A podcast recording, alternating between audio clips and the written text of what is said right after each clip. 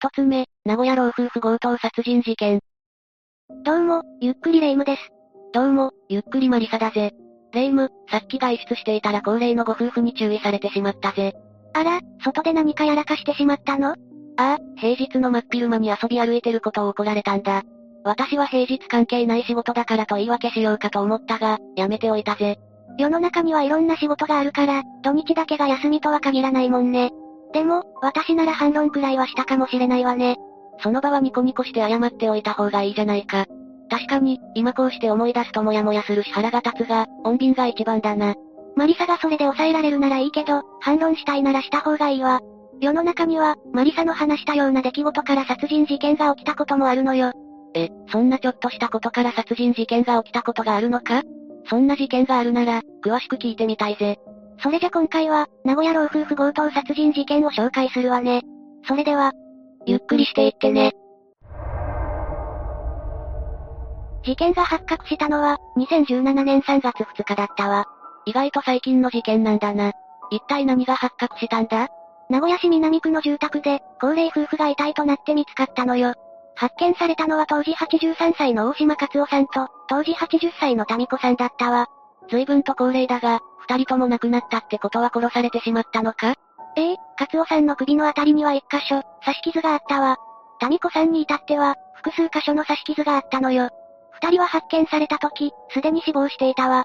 刺した箇所や数からして、明確な殺意を感じるな。勝夫さんも民子さんも、抵抗する間もなくやられた感じがするぜ。ところで遺体は、同居しているご家族が発見したのか？違うわ。大島さん夫婦は二人暮らしで、同居している家族はいなかったの。夫婦を発見したのは、民子さんの知人女性だったわ。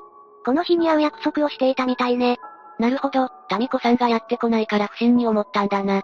3月とはいえ、遺体が長期間放置されなかったのは幸いかもしれないな。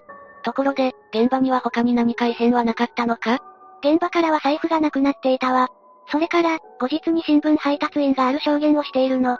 この配達員は、その日の午前4時半頃に現場の家を見たそうだけど、普段は消えている室内の照明がついたままだったと話しているのよ。なるほど、毎日配達の仕事をしているからこそ気づく内容だな。ということは、亡くなった後、一晩は放置されていたんだな。そういうことになるわね。愛知県警は、これを殺人事件と断定したわ。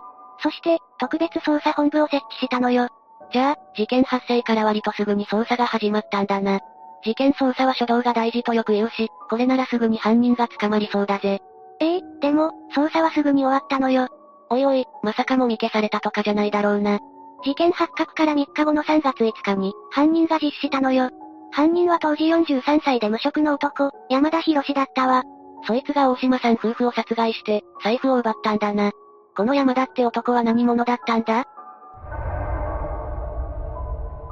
山田は、大島さん夫婦の近所に住んでいた男なのよ。山田の住むアパートは、大島さん夫婦宅の蓮向かいにあったわ。随分とご近所さんだったんだな。ということは、大島さんたちと山田の間にはご近所トラブルがあったのか？トラブルというには大げさすぎる、些細な出来事が引き金だったのよ。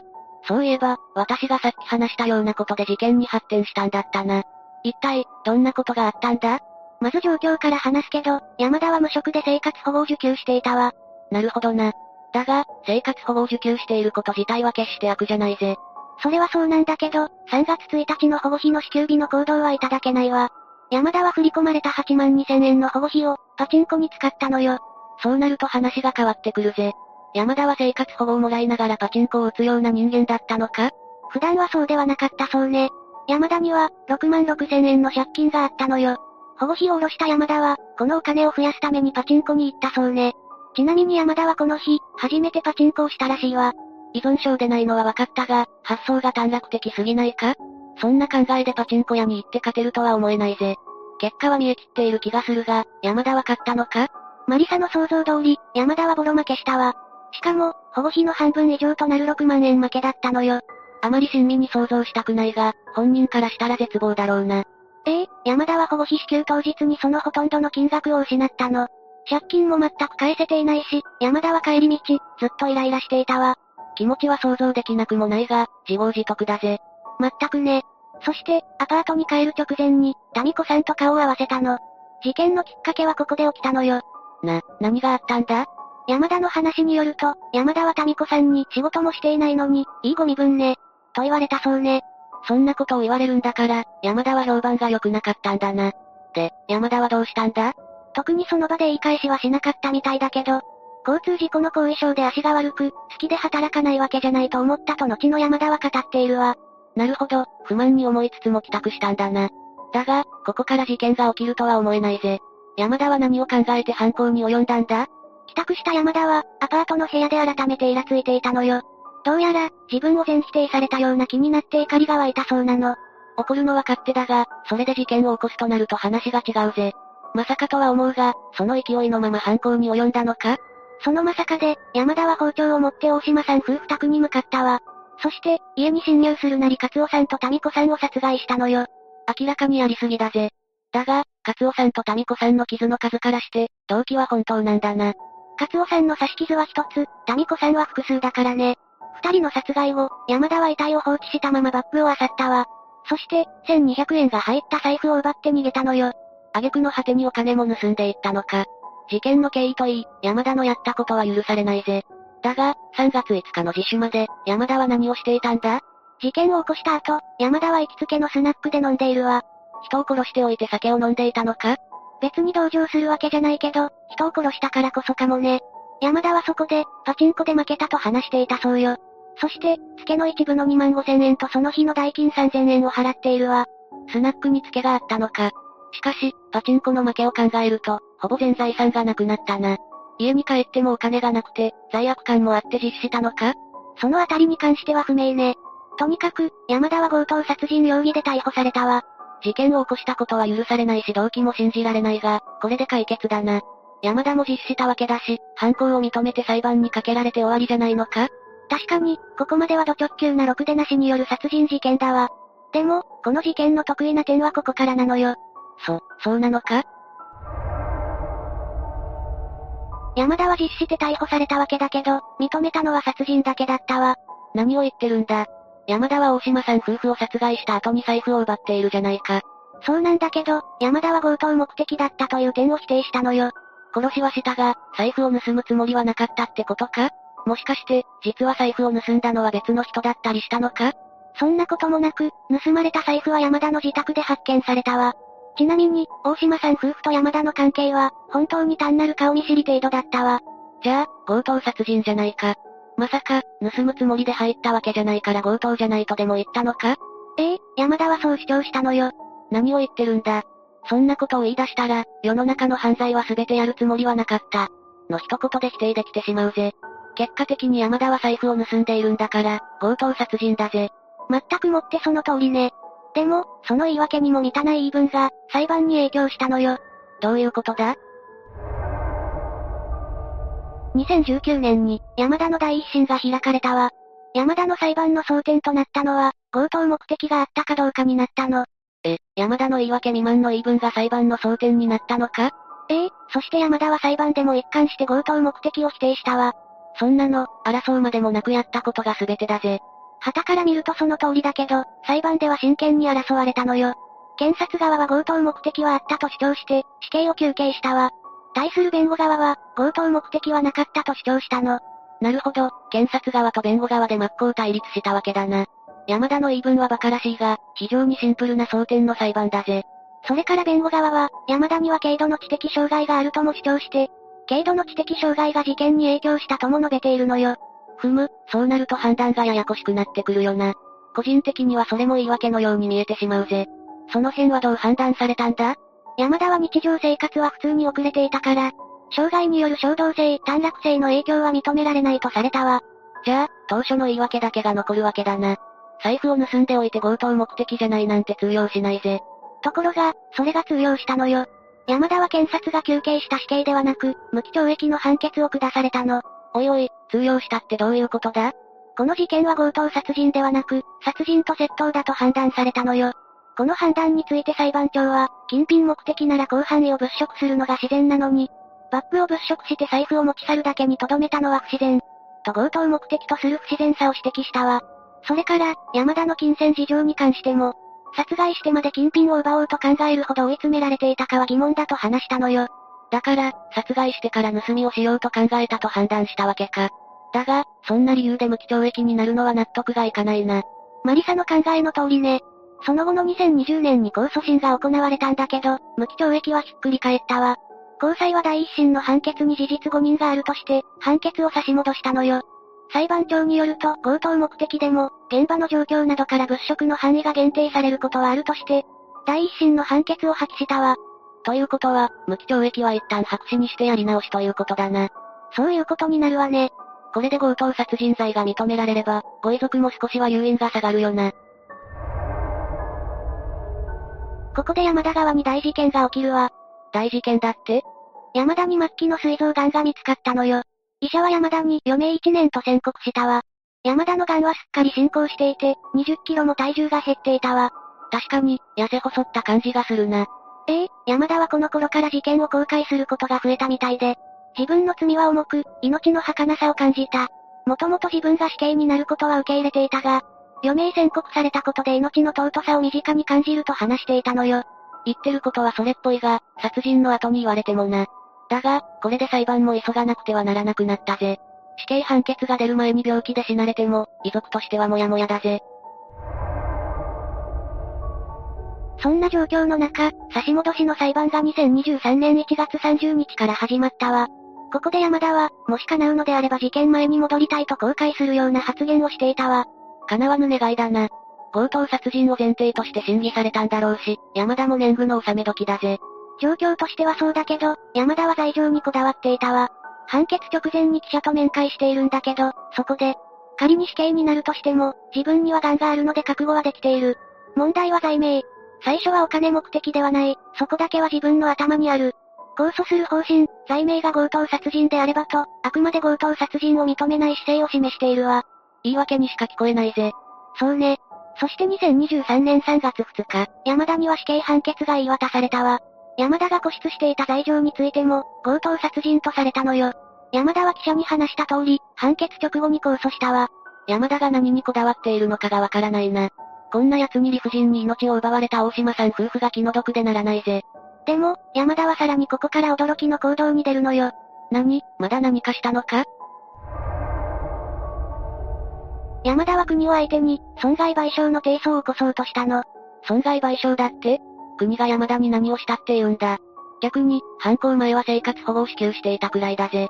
山田が提訴したのは、余命宣告されるまで進行した膵臓癌の件だったわ。山田は、名古屋拘置所の医療措置が不十分だったため、末期癌の発見が遅れた。という理由を話したわ。弁護士も、非収容者が適切な医療上の措置を受ける権利は憲法や法律で保障されている。早期に専門医の診療や精密検査を受けていれば、打つ手があったのではないかと語っているわね。理屈はわからなくもないが、山田が権利を主張できる立場とは思えないぜ。大島さん夫婦にしたことを忘れたのか？被害者を踏みにじっておいて、自分の権利を主張するって最低だな。全くもってその通りだと思うわ。でも、ご遺族側は冷静なコメントを残しているのよ。私ですらブチギレそうなんだが、ご遺族はどんなコメントをしたんだ？ご遺族は山田に対して、裁判を受けて極刑になることを求めていたわ。でも、末期癌に関しては別の問題と捉えていたのよ。医療の部分は国がちゃんとしてあげてほしい、とコメントしたわ。それは、簡単するしかないほど冷静で大人なコメントだな。健康な状態でしっかり刑を受けてほしいのは確かにその通りだ。だが、病気に関しては切り離して考えられるのが立派だぜ。本当にその通りだと思うわ。親族の方も立派なんだから、大島さん夫婦もいい人たちだったんだろうな。そんな人たちの命を奪った山田のことが、ますます許せなくなったぜ。だが、争いはまだまだ続くんだよな。そうなるわね。死刑になるのは間違いないとは思うわ。でも、刑が確定して、なおかつ執行されるかは怪しいところね。死刑になるか、山田の余命が尽きるかが問題ということだな。せめてご遺族が、少しでも納得する形で終わってほしいぜ。この事件がどう幕を下ろすのかは、これからにかかっているわ。私も山田がしっかりと刑を受けることを望んでいるわ。ああ、大島さん夫婦のご冥福をお祈りするぜ。二つ目、大和運輸男女殺傷事件。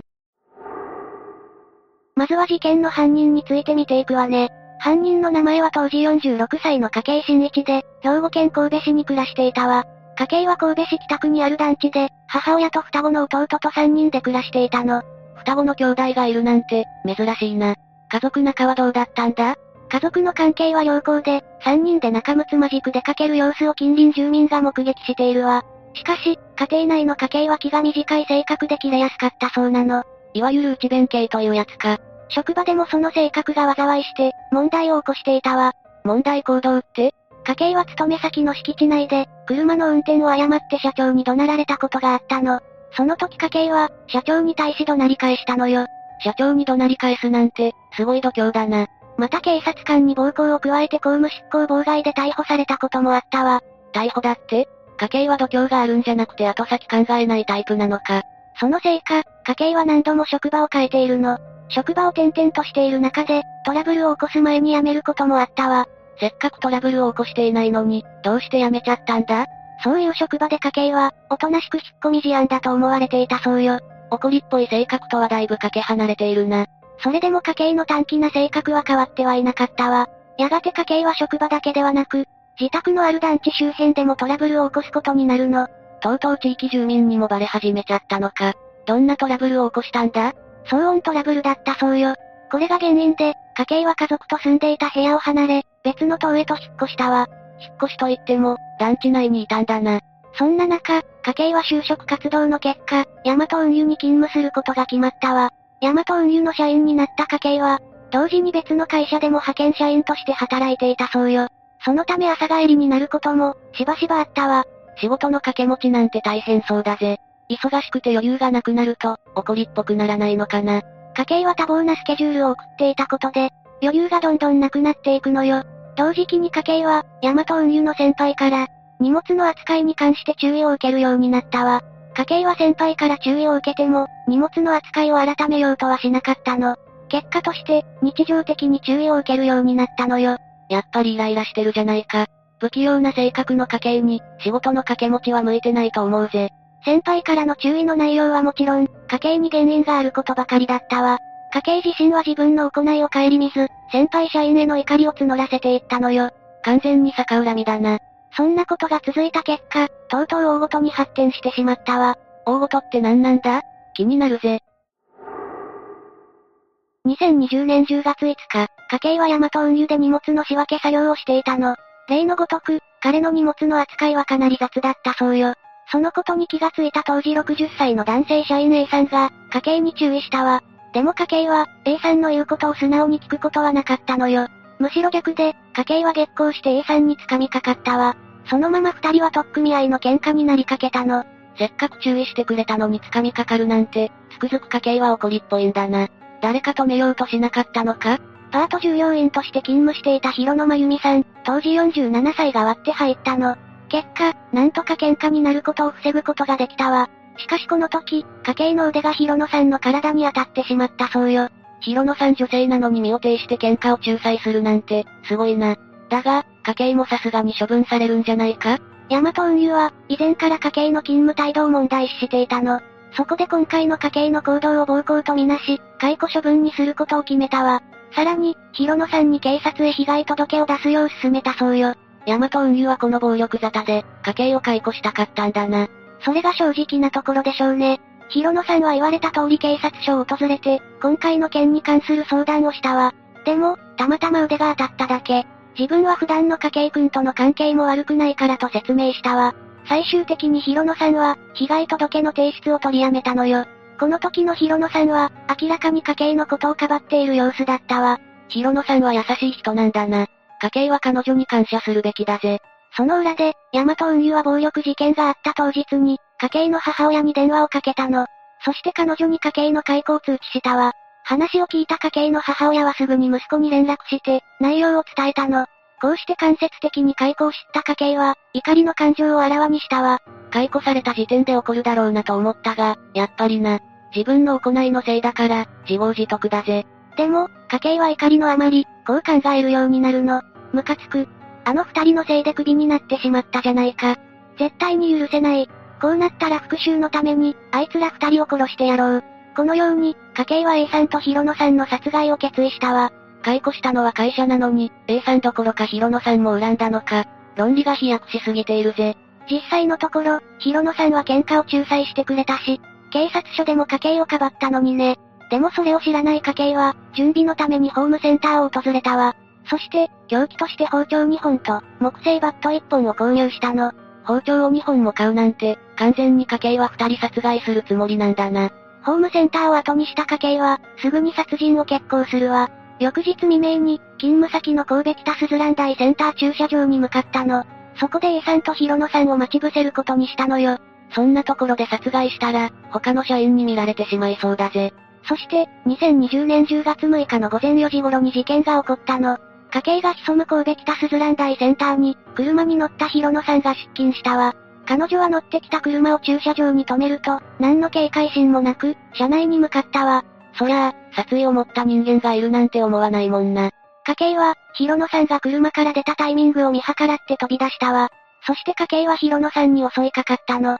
ヒロノさんは抵抗することもできず、全身十数箇所を包丁でめった刺しにされたのよ。ここでヒロノさんは反射的にギャーという叫び声を上げたそうね。でも、この時にはすでに致命傷を与えられており、ほどなくして亡くなってしまったわ。わけがわからないまま殺されて、ヒロノさんがかわいそうすぎるぜ。叫び声で、誰か助けに来ることはなかったのか？もう一人のターゲットである A さんも、すでに出社していたわ。そして A さんは、ヒロノさんの断末魔を聞いたの。この叫び声を聞いて、A さんは何事かと思ったそうね。でも、状況を把握する前に家計が現れたのよ。深夜に殺人鬼と出くわすなんて、完全にホラー映画だな。家計は A さんのことを見つけると、お前も殺したる、と怒鳴りながら襲いかかったわ。A さん、逃げてくれ。A さんはヒロノさんと違って、自分の命が狙われていると認識する時間があったの。そのため A さんは、なんとか家計に抵抗することができたわ。よかった、A さんは逃げることができたんだな。A さんは家計ともみ合いになり、怪我を負いながら必死にその場から逃げ出したわ。そして、逃げながら警察に通報を入れたのよ。一方の家計は車に乗り込んで、A さんの後を追いかけ始めたわ。その途中で家計は、周囲の宅配物や、事務所の壁に車を衝突させているわね。怖い怖い、完全に行かれてるぜ。家計が車を衝突させたのは、自分を解雇した会社に対する復讐だったそうよ。家計はヤマト運輸に金銭的な損失を与えたかったの。荷物や備品のパソコン、配達用の車を壊そうと考えていたわ。そこまで復讐したかったのか。その後、家計が車を暴走させている現場に、通報を受けた警察が到着したわ。警察の姿に気がついた家計は、なんとパトカーにまで車を衝突させてきたのよ。もう怒りのあまり、なりふり構わなくなっているな。ここで警察は家計を取り押さえ、公務執行妨害で現行犯逮捕したの。その後、警察の捜査でヒロノさんの死亡が確認されたわ。A さんはどうなったんだ ?A さんは怪我を負ったものの、命に別状はなかったわ。でも、家計の起こした事件は、死者を出す最悪の結果になってしまったわ。捜査関係者は事件についてこう振り返っているの。A さんは驚いたやろな。叫び声を上げて右手に包丁を握りながら自分に向かってくるのは、昨日までの同僚なんやから。その時は最初の悲鳴を上げたヒロノさんはすでに生き絶えたいやったはず。出勤直後から降りたところを刺されていて、驚く間もなかったと思う。女性の腹には包丁が刺さったままやった。一部の傷は腹から背中に貫通するほど深く、ほぼ即死だった。喧嘩に関係ないヒロノさんが亡くなるなんて、あんまりだぜ。だが、A さんだけでも助かってよかったな。事件後、兵庫県警捜査一課が本格的な捜査に乗り出したの。取り調べの中で家計は容疑を認め、動機などを語ったわ。家計は、10月8日に殺人未遂及び殺人容疑で、再逮捕されたのよ。翌日の10月9日には、家計を神戸県警から送検したわ。この時家計は報道陣のカメラに向かって、満面の笑みを浮かべながらピースサインをしたわ。殺人を犯して笑顔でピースサインなんて、とんだサイコパスだぜ。家計がどんな意図でピースサインをしたのかは不明よ。けど、どちらにしても、彼が全く反省していないのは明らかね。当然、世間からは批判の声が相次いだわ。SNS の発達した2020年にそんなことをしたら、一生ネットで批判されるだろうな。その後家計は、殺人罪などで神戸地裁で起訴されているわ。こうして始まった裁判でも、家計は反省している様子を一切見せなかったの。家計の態度に、ヒロノさんの遺族は怒りをあらわにすることもあったわ。それでも家計は、謝罪の言葉を口にすることはなかったのよ。ヒロノさんは何も悪いことをしていないのに、遺族はさぞ悔しかっただろうな。裁判で反省していなければ、量刑がさらに重くなるんじゃないか？?2022 年2月3日、家計の判決公判が行われたわ。そこで神戸地裁はこう述べているの。女性従業員への恋愛感情や男性従業員への不満があった。そこで二人が結託して被告を退職に追い込んだと思い込んだ。二人には落ち度がなく、強固な殺意に基づく必要かつ、残忍な犯行だ。こうして神戸地裁は、家計に懲役27年の実刑判決を下したわ。公務執行妨害、殺人未遂、殺人といくつも罪を重ねているもんな。もっと長く刑を食らっても、おかしくないと思うぜ。判決を受けた家計は死刑にしてくれたらよかったのに、喜んで死んでやると発言したわ。しかし後になって弁護側は、事件に至ったのは不当解雇への逆恨みが動機である。被害女性への恋愛感情はなかった、と主張したの。そして事実誤認と量刑不当を訴えて、控訴期限の2月16日に大阪高裁に控訴しているわ。本人は死刑を望んでいたのに、控訴するなんておかしくないか？控訴審判決は、一審判決から約7ヶ月後の2022年9月14日に行われたの。ここで大阪高裁はこう述べたわ。被害者らが結託して辞めさせるように、仕向けたとする思い込みには全く根拠がない。そしてその経緯に組むべき点はないとして、大阪高裁は弁護側の控訴を棄却し、一審判決を支持したの。続いて弁護側は上告審も求めたけど、意見が変わることはなかったわ。2023年1月12日に、最高裁が弁護側の上告を棄却。家計の懲役27年が確定したわ。上告までしているなんて、往生際が悪い奴だ。刑事裁判は終わったけれど、まだこの事件には民事裁判が残っていたわ。ヤマト運輸の備品や車を破壊した罪か？いいえ、殺害されたヒロノさんの遺族がヤマト運輸を訴えたのよ。事件発生に至る経緯をめぐり、遺族はヤマト運輸に、約1億1000万円の損害賠償を求めたわ。遺族は裁判の中で、家計受刑者を退社させたいと考えた上司が解雇処分の通知をする際、ヒロノさんが自ら進んで警察に相談したような言い方をし、逆恨みを招いた。守ってくれるはずの会社によって、家計受刑者の怒りのはけ口にされ殺害された。あまりに理不尽だ、と主張しているのよ。確かにどう考えても、ヒロノさんが襲われる理由はどこにもないよな。これに対してヤマト運輸側は、退職通知は殺害行為をもたらすほどの危険性はない。予見することは不可能だとして、請求の棄却を求めたわ。ヤマト運輸も自分は被害者だと、主張しているな。これに関しては、そもそも家計を雇ったことがミスだったとしか言えないぜ。でも、そうも言ってられないのよ。ヤマト運輸には、家計のような訳ありの人を、雇わなければならなかった事情があったわ。一体どんな事情なんだ？コロナ禍で苦境にあえぐ企業が多い中、通販利用増加でヤマト運輸業務量は増えていたわ。そんな中、2017年に従業員への未払い残業代問題が発覚したの。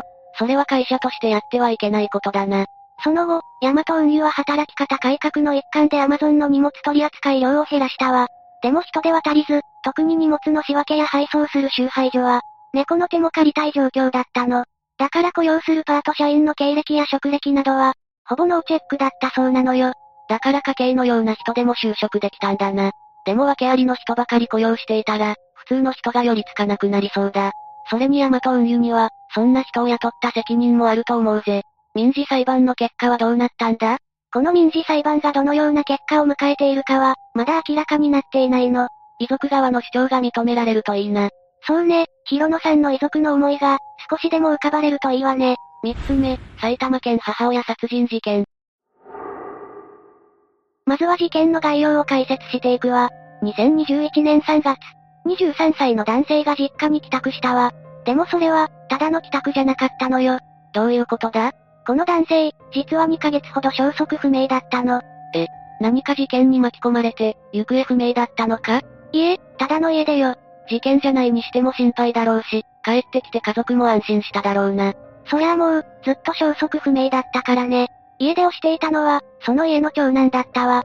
ずっと長男の無事を祈っていただろう母親は、息子が帰ってきたことに泣きながら喜んでいたわ。よかったぜ。息子がいなくなってから、家族は警察に行方不明届を出しており、母親は警察に息子が帰ってきたという連絡をしたのよ。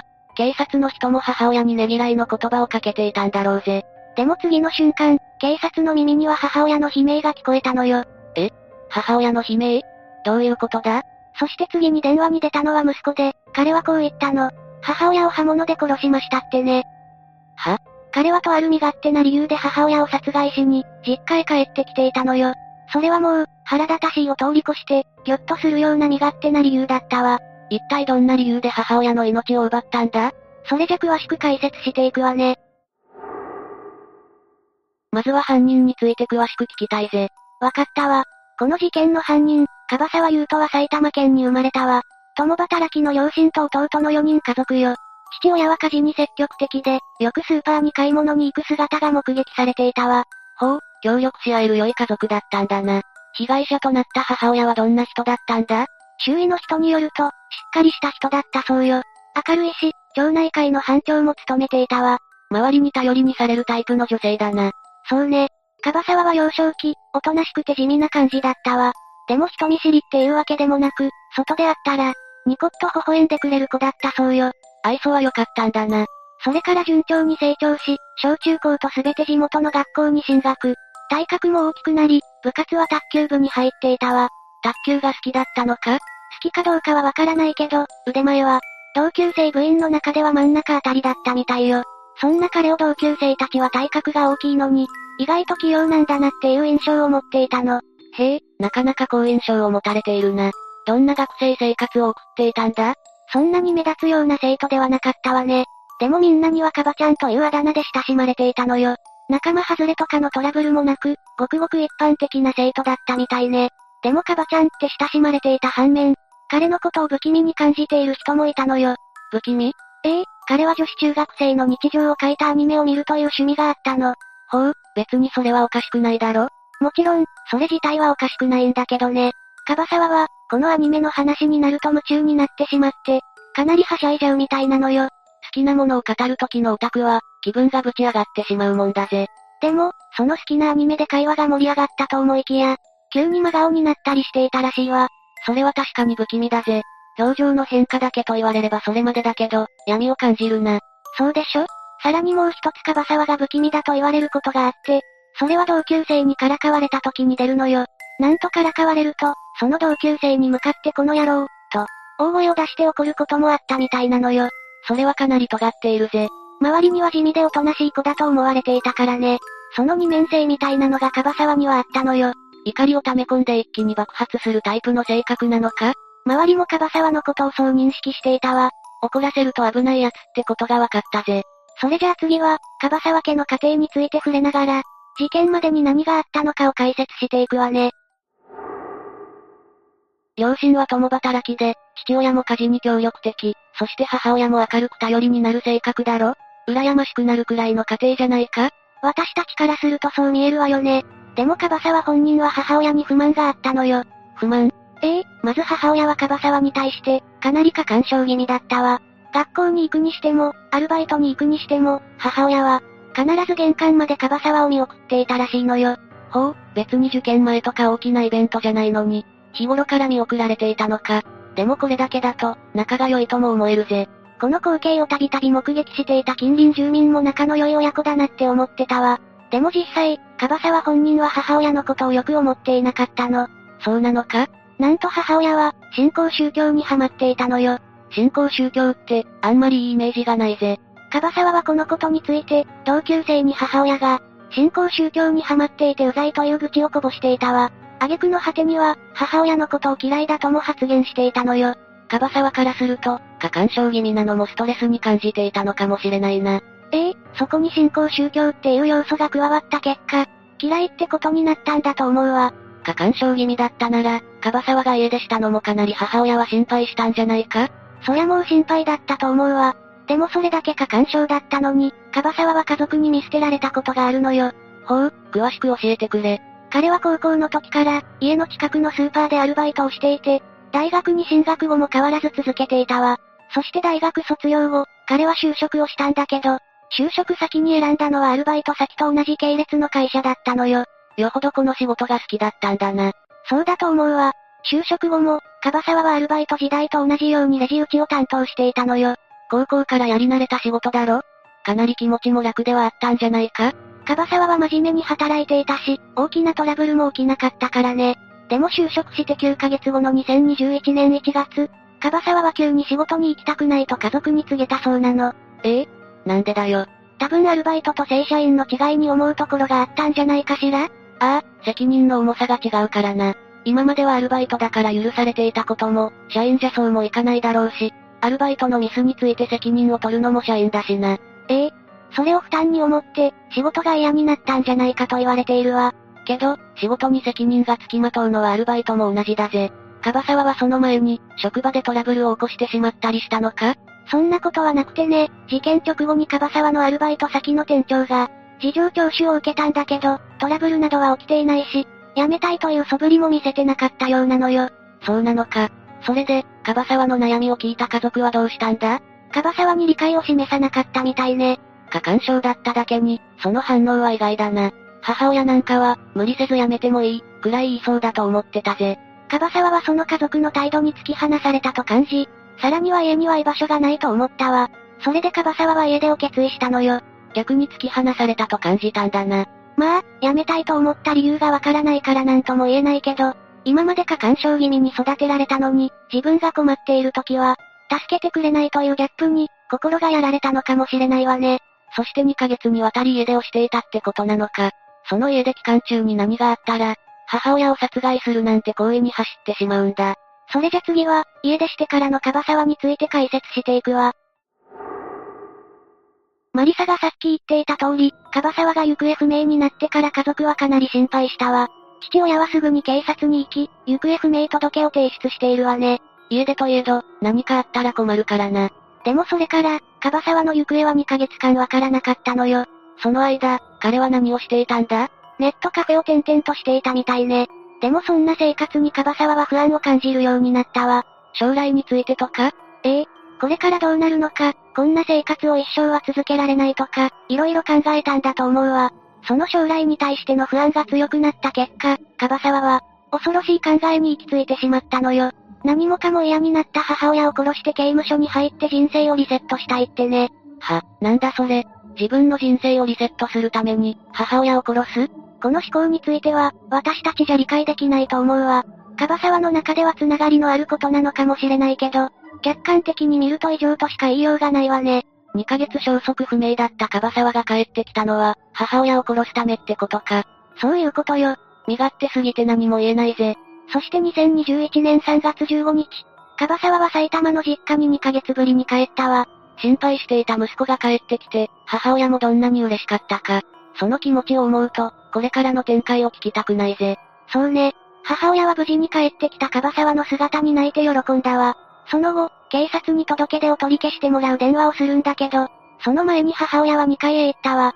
そして母親が2階に行っている間、樺沢はキッチンに行き包丁を手に持ち、ポケットに隠したのよ。聞きたくないぜ。そして母親は、息子が帰ってきたことを伝えて、行方不明届を取り下げてもらうように警察に電話をしたの。その電話する母親を樺沢は背後から包丁で、刺したんだな。ええ。警察の耳には電話口からギャー、という母親の悲鳴が響き渡ったわ。警察もすぐに電話口に呼びかけたけど、返答はなかったわ。そして少しの間の後、母親を刺しましたと樺沢は静かに告げたのよ。恐ろしすぎて、鳥肌が止まらないぜ。異常な状況を察して、すぐに埼玉県警が現場へ向かったわ。警察が現場に到着すると、そこには血で赤く染まった床に、母親が倒れていて、樺沢は呆然と立ち尽くしていたわ。想像したくもない現場だぜ。樺沢はその場で現行犯逮捕されたわ。母親もすぐに病院へ運ばれたけど、亡くなってしまったの。こんな胸くそ悪い事件、あるか？自分の人生をリセットするために母親の命を奪うなんて、正気の沙汰とは思えないぜ。本当に、理解できないわね。樺沢は取り調べで何もかも嫌になってしまって母親を手にかけて、刑務所に入ろうと思ったと供述しているわ。もう言葉も出ないぜ。そして母親の命を身勝手な理由で奪った樺沢は、起訴され、裁判が開かれたわ。最後に裁判での状況などを解説していくわね。樺沢は埼玉地裁で開かれた初公判で、起訴内容について、間違いありませんと認めているわ。でも弁護側は懲役について、7年を超えない刑を求めたのよ。どんな主張をしたんだ？弁護側は、この犯行は樺沢のうつ病が原因だと主張し、うつ病がなければ、この事件は起こらなかったとして、7年以下の懲役を求めたわ。樺沢はうつ病だったのか？まあ、うつ病の症状があったのは事実よ。症状が見られたのは、2021年1月頃ね。樺沢が仕事で悩んでいた時か？そうね。それに対して検察側は懲役14年を求刑したわ。背後から母親を襲った犯行は危険かつ必要で、母親の命を奪うという決意は強固なものと指摘したわ。さらにうつ病の症状については限定的とし、母親が2階に行っている際に、隙を見て刃物を準備した点でも、樺沢は冷静で、その犯行は極めて身勝手なものだと強く非難したの。確かに落ち着いているよな。しかも母親の司法解剖の結果、心臓に達するほどの刺し傷もあったのよ。かなりの殺意を持って犯行を行ったって証拠になるな。そして2021年12月22日、樺沢には懲役10年の判決が言い渡されたわ。裁判長は犯行は非常に危険かつ必要で悪質なものであり、刑務所に入り人生をやり直すしかないと考えて犯行を決意したことは、容易かつ短絡的で身勝手と言わざるを得ないとし、でもその一方で犯行に至る経緯や動機形成の過程には、被告人の身を責めることができないと理由を明かしたのよ。うつ病に関してもある程度影響しているとも言っていたわ。うーん、うつ病だったにしても人を殺してるんだよな。この事件に限ったことじゃないが、人を殺しても刑期を全うすればまた、社会に出られるって事実に、疑問を感じずにはいられないぜ。母親の人生は一生戻ってこないのにね。とにかく犯行動機が身勝手で腹が立つな。それじゃ事件をまとめていくわよ。家出をして、消息不明になっていた息子が2ヶ月ぶりに実家へ帰宅。無事に帰ってきたかと思ったら、その息子が、母親を刃物で刺し殺害してしまったわ。犯人である樺沢はおとなしそうな雰囲気があるが、ストレスを溜め込みすぎて、爆発するという危険な性格をしているんだよな。ええそして高校時代から樺沢は周囲に母親が嫌いと愚痴をこぼしていたのね。過保護気味なことと、母親が信仰宗教にハマったことが理由だな。そして大学卒業後に就いた仕事もうまくいかなくなり、彼はうつ病を発症したわ。悩んでいる樺沢にとって、家族は突き放したように見えたようね。仕事もうまくいかなくなり、家にも居場所がないと思うようになった樺沢は、家を出るが、将来に対して不安を感じるようになったんだよな。ええそこで思いついたのが母親を殺して刑務所に入り、人生をリセットするっていう恐ろしい案だったのよ。何度でも言うけど、身勝手すぎるし理屈もわからないぜ。刑務所イコール人生リセットって理屈は、私にも理解できないわ。それに、人生をやり直す方法なんていくらでもあったはずだわ。ああ、どうして母親を殺すなんて方向に向かったのか、私には理解できないぜ。母親が嫌だったのなら、家を出て一人で暮らせばいいんだ。身勝手な理由で殺害されてしまった母親のことを思うと、言葉も出ないぜ。こんな事件、もう一生起きてほしくないわ。四つ目、栃木の元ホスト暴行事件。それで、一体どんな内容なんだ？事件が起こったのは2022年1月23日。現場となったのは、JR 宇都宮線直通湘南新宿ラインの逗子行きの電車の中だったわ。犯人の名前は宮本和馬、当時28歳。栃木県でホストクラブとして働いていたわ。その電車に乗っていた宮本和馬は喫煙者だったこともあり、無償にタバコを吸いたくなったようなの。まさか、車内で喫煙したわけじゃないよな。そのまさかで、宮本は堂々と電子タバコを吸い始めたわ。おいおい何やってんだよ。今時そんな非常識なことをする奴がいるのか昔ならともかく、時代が時代なんだからちゃんと常識は守ってほしいわね。しかも、びっくりすることに彼は優先席に座っていたらしいわ。マジかよ。優先席でタバコを吸うなんて大迷惑だぜ。それでその後どうなったんだ？この時、誰も宮本のことを注意する人は現れなかったわ。日本人の悪いところだな。明らかに異常な行動だったから、みんな怖かったんだと思うわ。でもここで、一人の少年が立ち上がったわ。誰も止めようとしないところ、たった一人で勇気ある行動をしたんだな。その少年というのが17歳の男子高校生だったんだけど、宮本の前まで行き、タバコをやめてもらえませんか？と声をかけたのよ。でも宮本は、その注意を無視してずっとタバコを吸い続けていたわ。そんな宮本に少年は注意を続けるわ。どうやら少年は喘息を持っていたようで、タバコの煙は刺激が強かったみたいなのね。喘息持ちなら、タバコの煙はきついだろうな。すると宮本は、身を乗り出すようにして少年に迫ってきたわ。そんな宮本を少年は押し返すんだけど、それを暴行と受け取った宮本は激光して上着を脱ぎ、腕に掘ってあった入れ墨を見せつけるようにして少年に掴みかかったわ。まさかの逆ギレかよ。その後、手を出しやがったなと言って、宮本は少年に、殴る蹴るなどの暴行を加え、土下座を強要したわ。周りの乗客が止めに入らないのも異様な光景だけど、自分がその場に居合わせたとして止められるかはわからないぜ。少年は、土下座をしたら手を出さないことを確認した上で、土下座したわ。それで、とりあえずは収まったのかいいえ、それで宮本の怒りが静まることはなかったわ。ってことは、また彼は少年に暴行を？ええ、残念ながら彼は土下座した少年の頭を踏みつけるなどの暴行を、車掌が止めに入るまで続けたわ。でも車掌一人では止めきれず、宮本は喧嘩売ってんじゃねえぞ。俺に喋りかけられる分際ちゃうだろなどと口にし、暴行を続けたのよ。その後、電車が自治医大駅に到着すると、宮本は少年を、駅のホームに連れて行き、そこでさらに暴行を続けたわ。そこまでする必要あるのか？しつこい男だな。途中でその行為に気づいた駅員が警察に通報し、そこでようやく、宮本は暴行をやめたわ。警察に通報されたことに気づいたのか、暴行をやめた宮本は焦って逃げていったわ。宮本はどこに逃げていったんだ？別の電車に乗り込んだみたいね。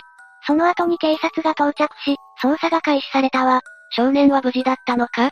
命に別状はなかったようだけど、全治6ヶ月の重傷で、右の頬骨付近が骨折していたのよ。かなりの大怪我じゃないか。その後、宮本はどうなったんだ？その日の午後11時過ぎ、宇都宮駅から戻ってきた宮本は、警察から、職務質問され、その後に傷害の容疑で緊急逮捕されたわ。ようやく逮捕されたようで、ほっとしたぜ。宮本は取り調べに対し、向こうから先に喧嘩を打ってきて、自分の首に手を押し付けてきたので、やり返しただけ、正当防衛だと言って一部容疑を否認していたわ。いやいや待て、あれだけ一方的に暴行しておいて、正当防衛は無理があるぜ。聞いて呆れるわよね。しかも宮本は取り調べの時にも、検察官に暴言を吐きまくっていたそうなの。検察官って、被疑者に対してどんな起訴内容にするかとか、罪状を決めたりする人物だよな。その通りよ。けど彼はそんなことも知らなかったんじゃないかしら。そんなことしたんだから、罪も大きくなってしまったんじゃないか？まあね、宮本は少年に対して行った傷害罪と強要罪、検察官に対する公務執行妨害、合計3つの罪で起訴されたわ。意味もなく罪を増やすとは、本当に呆れる犯人だな。ちなみに検察は起訴前に宮本に対して、2ヶ月ほどの期間を要して鑑定留置を行っているわね。それにはどんな意味があるんだ？宮本に刑事責任能力があることを確認することで、裁判が始まった際に、言い逃れができない環境を作り出そうとしたのよ。検察官もカンカンだな。2022年6月16日に開かれた初公判で、宮本は起訴内容を認めていたんだけど、土下座させたことまでは覚えているが、それから先のことは覚えていないと食い違う内容を語っているわね。被告人あるあるだな。覚えていないで貫き通そうとするパターンか。検察側は宮本の犯行を極めて悪質とし、自己中心的だと非難して懲役3年を求刑したわ。それに対し弁護側は、被告人は冷静になり深く反省していると主張して、執行猶予付きの判決を求めたのよ。覚えてないのにどうやって反省するんだ。ところでレイム、今回の事件の犯人となった宮本和馬は一体どんな人物なんだ？じゃあここからは、彼の人物像について解説するわ。宮本和馬は、1993年の7月4日に、奈良県橿原市で、4人兄弟の長男として生まれたそうよ。彼は幼少期から手のつけられない子供だったようで、周囲の人々からは乱暴者という認識を持たれていたみたいなの。実際、彼は気に入らないことがあると暴力に訴えることが多々あったようで、人と目が合うと相手を睨みつけて威嚇していたそうだわ。どうしてそんなに喧嘩腰なのか、理解できないぜ。そんな宮本は、中学を卒業した後に実家を出て大阪に移り住み、ホストクラブで働き始めることになるわ。仕事ぶりはどうだったんだ？ホストとしてはそれなりに売り上げを伸ばしていたようで、宮本はそのお金で美容整形を繰り返していたみたいだわ。見た目を良くするのは、やっぱりホストとして有利になるからなのか？そうでしょうね。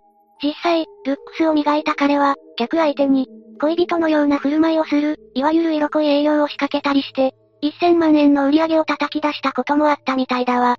そんなに優秀な働きぶりだったのに、どうしてこんな犯罪に走ってしまったんだろうな。宮本の素行の悪さは、仕事を始めてからも変わっていなかったようで、ホストクラブでの勤務態度もすこぶる悪かったみたいだわ。同僚のホストからの評判も散々で、結果として彼は、ホストクラブにもいられなくなってしまったのよ。確かに、ここまで聞いた宮本の人物像を考えると、売り上げを出したことを鼻にかけそうなイメージがあるな。それから彼はホストクラブを転々としたようだけど、勤務先も私生活も最悪の一言だったみたいだわ。それで、宮本はどんな風に最悪だったんだ？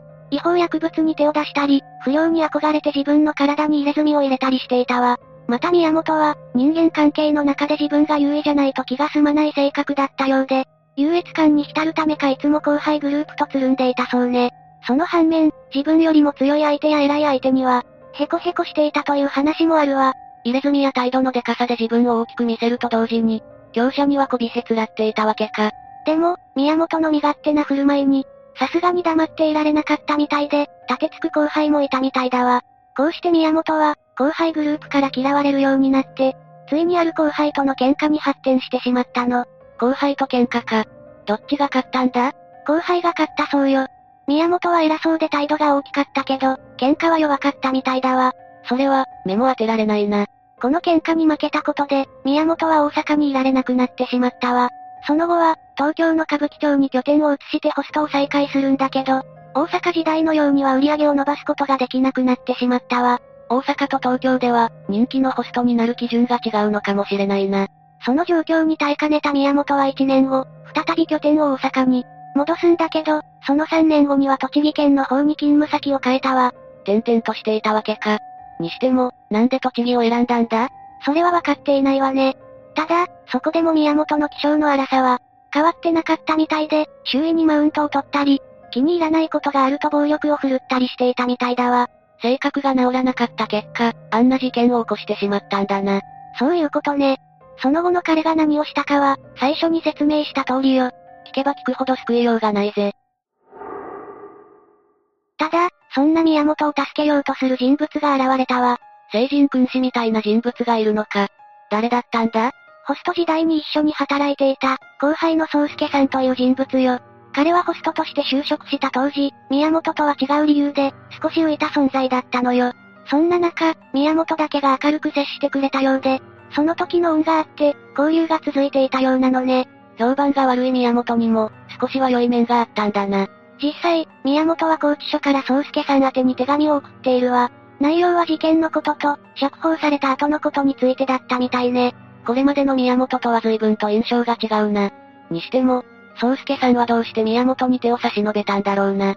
宮本の妹さんが、兄の起こした事件のせいで困っていたみたいで、宗介さんに助けを求めたことがきっかけだったそうなのよ。なるほど、それで宗介さんはどのようにして宮本を助けたんだ？まず、宮本を保釈させるには保釈金として300万円必要だったらしいんだけど、これを宗介さんが肩代わりして支払ったわ。さらに被害者と和解するための示談金140万円も、彼が代わりに支払っているわね。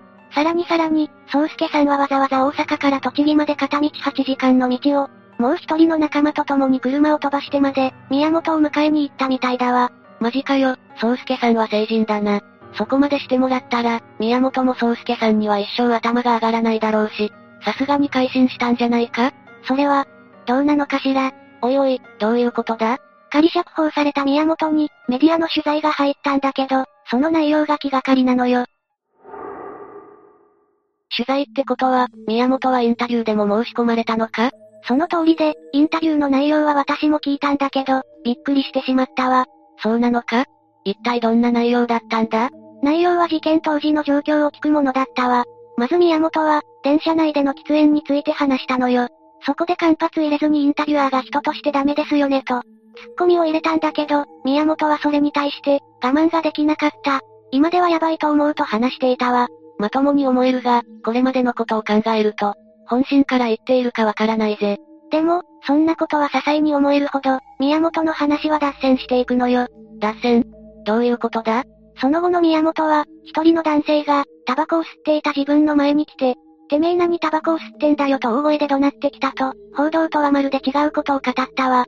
いやいや、声をかけたのは高校生の少年で、喧嘩を打ったのはむしろ宮本の方だよな。それには取材班もツッコミを入れたんだけど、彼は違います。全く違いますと否定して、さらに話を続けたわ。とりあえず聞こうか。次に宮本は怒鳴ってきた男について、自分よりも大柄で不良じゃないかと思ったと語ったわ。いやいや、高校生だし、制服姿じゃないのか？その時の宮本の話によれば、男は私服だったらしく、金色の縁のサングラスをかけていたそうなのよ。そして男は、座っている自分に覆いかぶさるように威嚇してきたみたいだったから、あの時はやるしかないと思った。と、喧嘩の理由を語っていたわ。聞けば聞くほど、報道と違いすぎて混乱してくるぜ。宮本は一旦その場から離れたらしいんだけど、少年は待てやこらと言い追いかけてきて、首を押さえつけてきたわ。そこでさすがに応戦して、たまたま自分の方が強かったから、あのような状況になってしまったと答えているわね。自分を大きく見せるための嘘をついているようにしか聞こえないぜ。だけど、この話が本当なら、報道が真っ赤な嘘ってことになるんだよな。そうね、ちなみに宮本は、被害者の少年を、最初は高校生だと思わなかったとして、もし高校生だと分かっていたら手は出さなかったと言っているわ。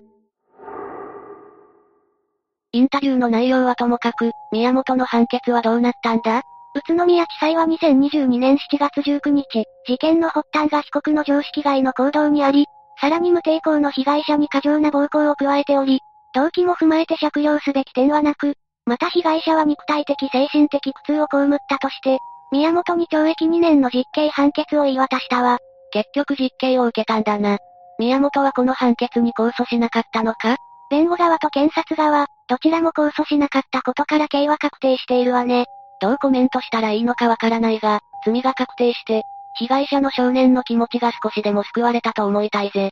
そうね。勇気ある行動が報われなかったのは気の毒だけど、この判決で少しは気持ちの整理がつくことを祈るわ。5つ目、悲惨な詐欺師の口封じ事件。この事件は、1999年に宮崎県内で保険金詐欺を働いていた5人組の詐欺グループ内で、メンバー間のトラブルが発端となり、そのうちの2人が殺害されたという事件よ。5人のグループで、そのうちの2人が殺されたということか。主犯格の人物はいたのか？ええ一連の事件の主犯は淵上幸春という男で、当時30歳よ。この淵上が共犯者を集めて、計5人で交通事故を装った保険金詐欺を行うの。その後、淵上は共犯者のうち2人と揉めたことから、口封じも兼ねてその2人を殺害してしまうの。なるほど、殺害には口封じの意味もあったのか。詐欺事件に加えて仲間内での殺人事件とは、確かに衝撃的な内容だな。そうね、でも、私が衝撃的だと言ったのはそこじゃないのよ。え？ということは、他に何かヤバい要素があるのか？それは後ほど説明するわ。まずは事件の詳細を順を追って説明していくわね。主犯格である淵上は、この事件の前にも逮捕歴があったの。その服役中に知り合った仲間と、出所後に産業廃棄物処理会社、インタープラン、を立ち上げたわ。事件の前ということは、淵上はまだ20代か。それで出所後に起用するなんて、かなり行動力のある人物だったんだな。ええ実際、頭は良かったみたいね。でもその反面、突然切れたりなど恐ろしい一面も持ち合わせていたわ。淵上を知る人物に彼の第一印象を聞くと、冷酷無比で遺体の知れない怖さがあった、と語っているわ。まあ、逮捕歴があるくらいだからな、ろくな人物じゃないのはわかるぜ。そんな淵上は会社の経営が危うくなると、資金を調達するために保険金詐欺を計画するの。淵上は同じ社内から二人に声をかけ、さらに外部から二人を集めて、淵上を含めた計5人のチームで計画を実行したわ。それが後に仲間割れを起こす5人組だな。どんな手口の詐欺をやったんだ？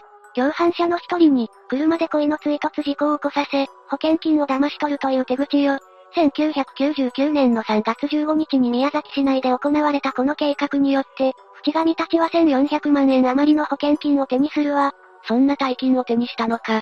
しかし、恋に追突事故を起こして保険金をもらうなんて、そんなにうまくいくものなのか警察に怪しまれたりしなかったんだろうか結論を言うと、今回の詐欺行為で、淵上が逮捕されることになったわ。やっぱり、警察も無能じゃなかったか。しかし逮捕されたのは淵上だけで、他の共犯者は捕まらなかったのか？最初はね、でも取り調べの中で、淵上が他の共犯者の名前を挙げたことで、後からの中春美と長友浩二の二人が逮捕されることになるの。淵上が名前を挙げたのはその二人だけなのか、共犯者はもう二人いるはずだが、もしかして、マリサが想像した通りよ。後の二人は、この時すでにこの世にはいなかったわ。もう仲間割れは起きた後だったのか？警察の調べで、逮捕された3人の他にもまだ共犯者がいること、そして彼らが行方不明になってることまで分かったの。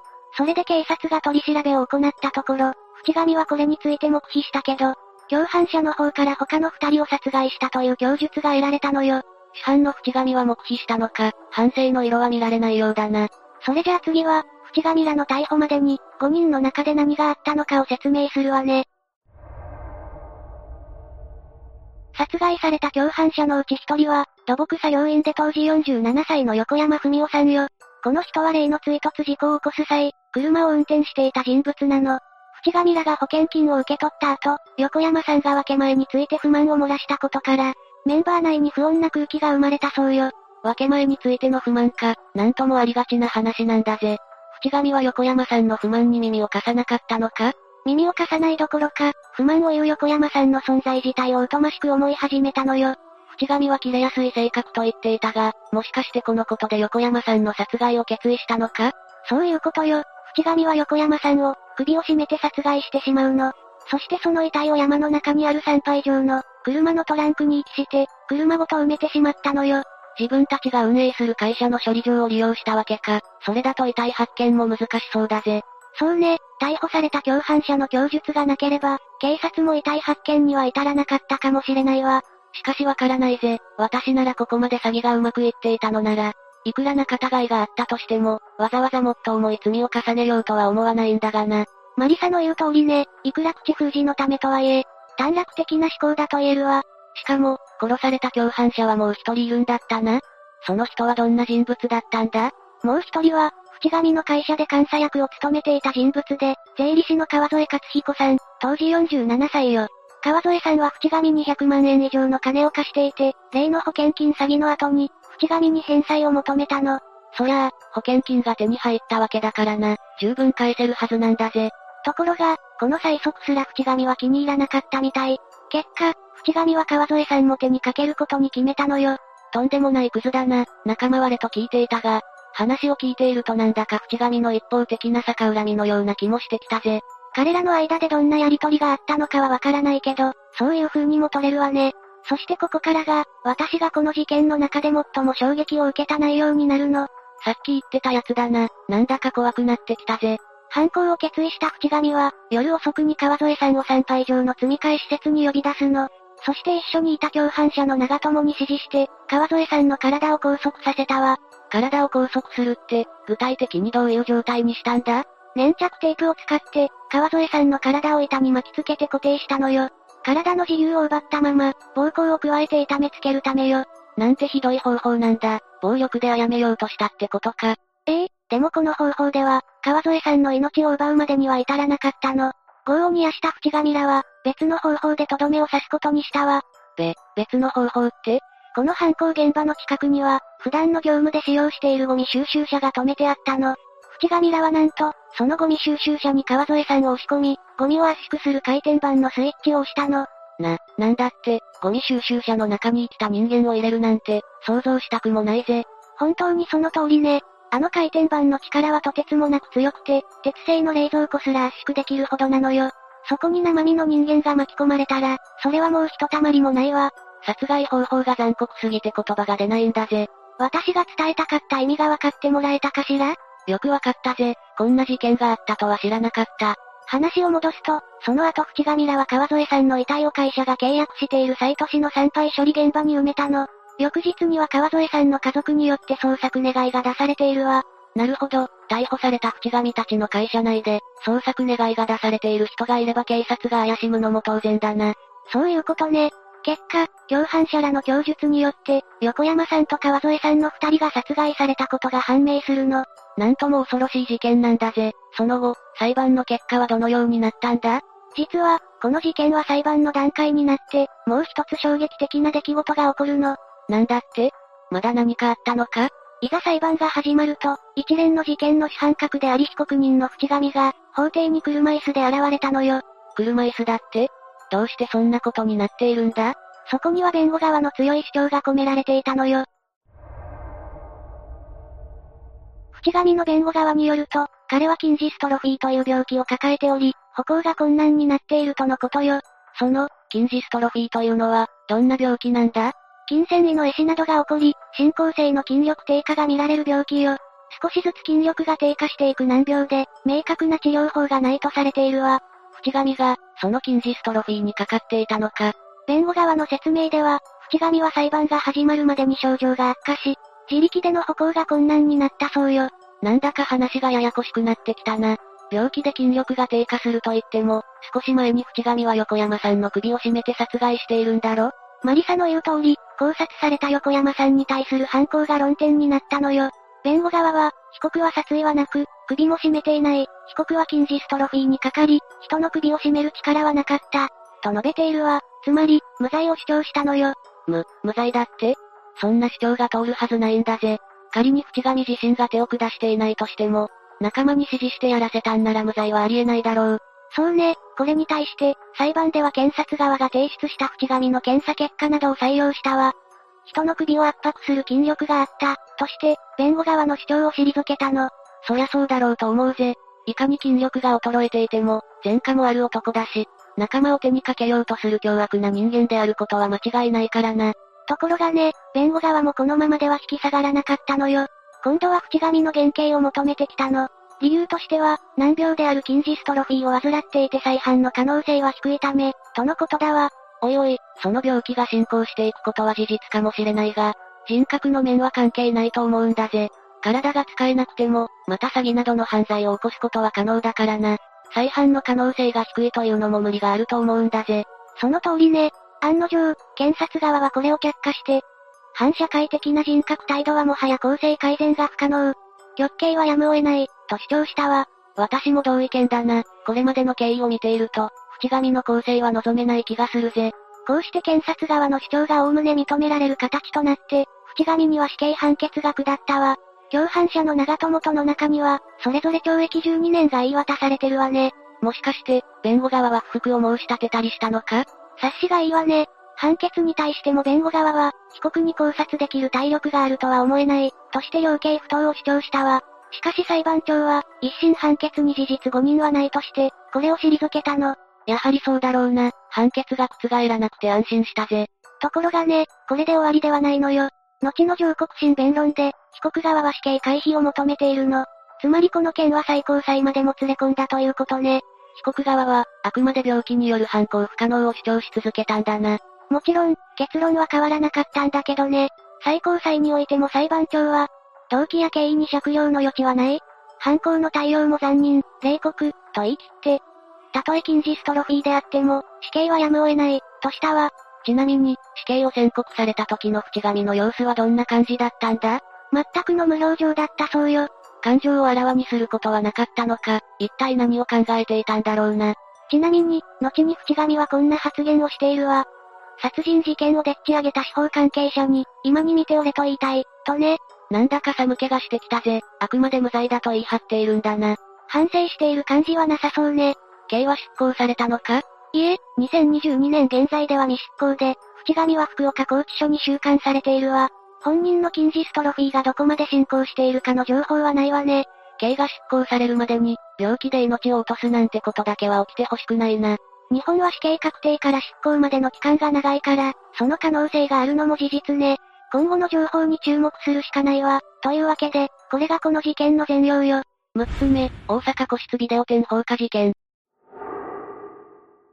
この事件は2008年10月1日午前3時頃に、大阪市浪速区南波中3丁目の、南海電気鉄道南波駅前商店街の一角にあった、7階建て雑居ビル1階の個室ビデオ店。試写室キャッツ南波店から出火して火事になったという事件よ。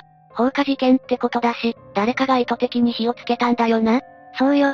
この店には32の個室があって、出火当時は26人の客と3人の店員がいたわ。火事で焼かれるってかなりひどい状況だよな。絶対苦しかったし辛かったと思うんだぜ。でも亡くなった人のほとんどは一酸化炭素中毒が原因なのよ。実際に焼かれてしまう前に、煙を吸って意識がなくなり、そのまま酸素が足りなくなってしまうって感じね。それはそれで辛そうなんだぜ。この時点でひどい数の犠牲者が出てしまったんだけど、10月14日の朝には、意識不明の重体だった男性客が入院先の病院で死亡し、これによって事件による死者は計16人になったわ。なんとか病院まで運ばれたのに助からなかったのか。火事はちゃんと収まったんだよな。ええ。約1時間40分後には完全に鎮火されたわ。警察は同日午後に火元の個室を使用してた。東大阪市在住の当時46歳の小川和弘に聞き込みをしてたんだけど、小川は立ち会った警察官に犯行をほのめかす供述をしたみたいね。これによって小川を厳重建造物等放火などの容疑で逮捕したわ。自分からそれらしいことを言ってたのか？どうして小川は放火なんてことをしてしまったんだ。小川が当日どういった行動をとったのかを話す前に、彼について解説していくわね。小川は大阪府内の高校を卒業後、トラック配達員の助手として働き始めたわ。でもほどなくして転職し、今度はパナソニックで、ラインコーとして働くようになったみたいね。その段階では特におかしな点はないな。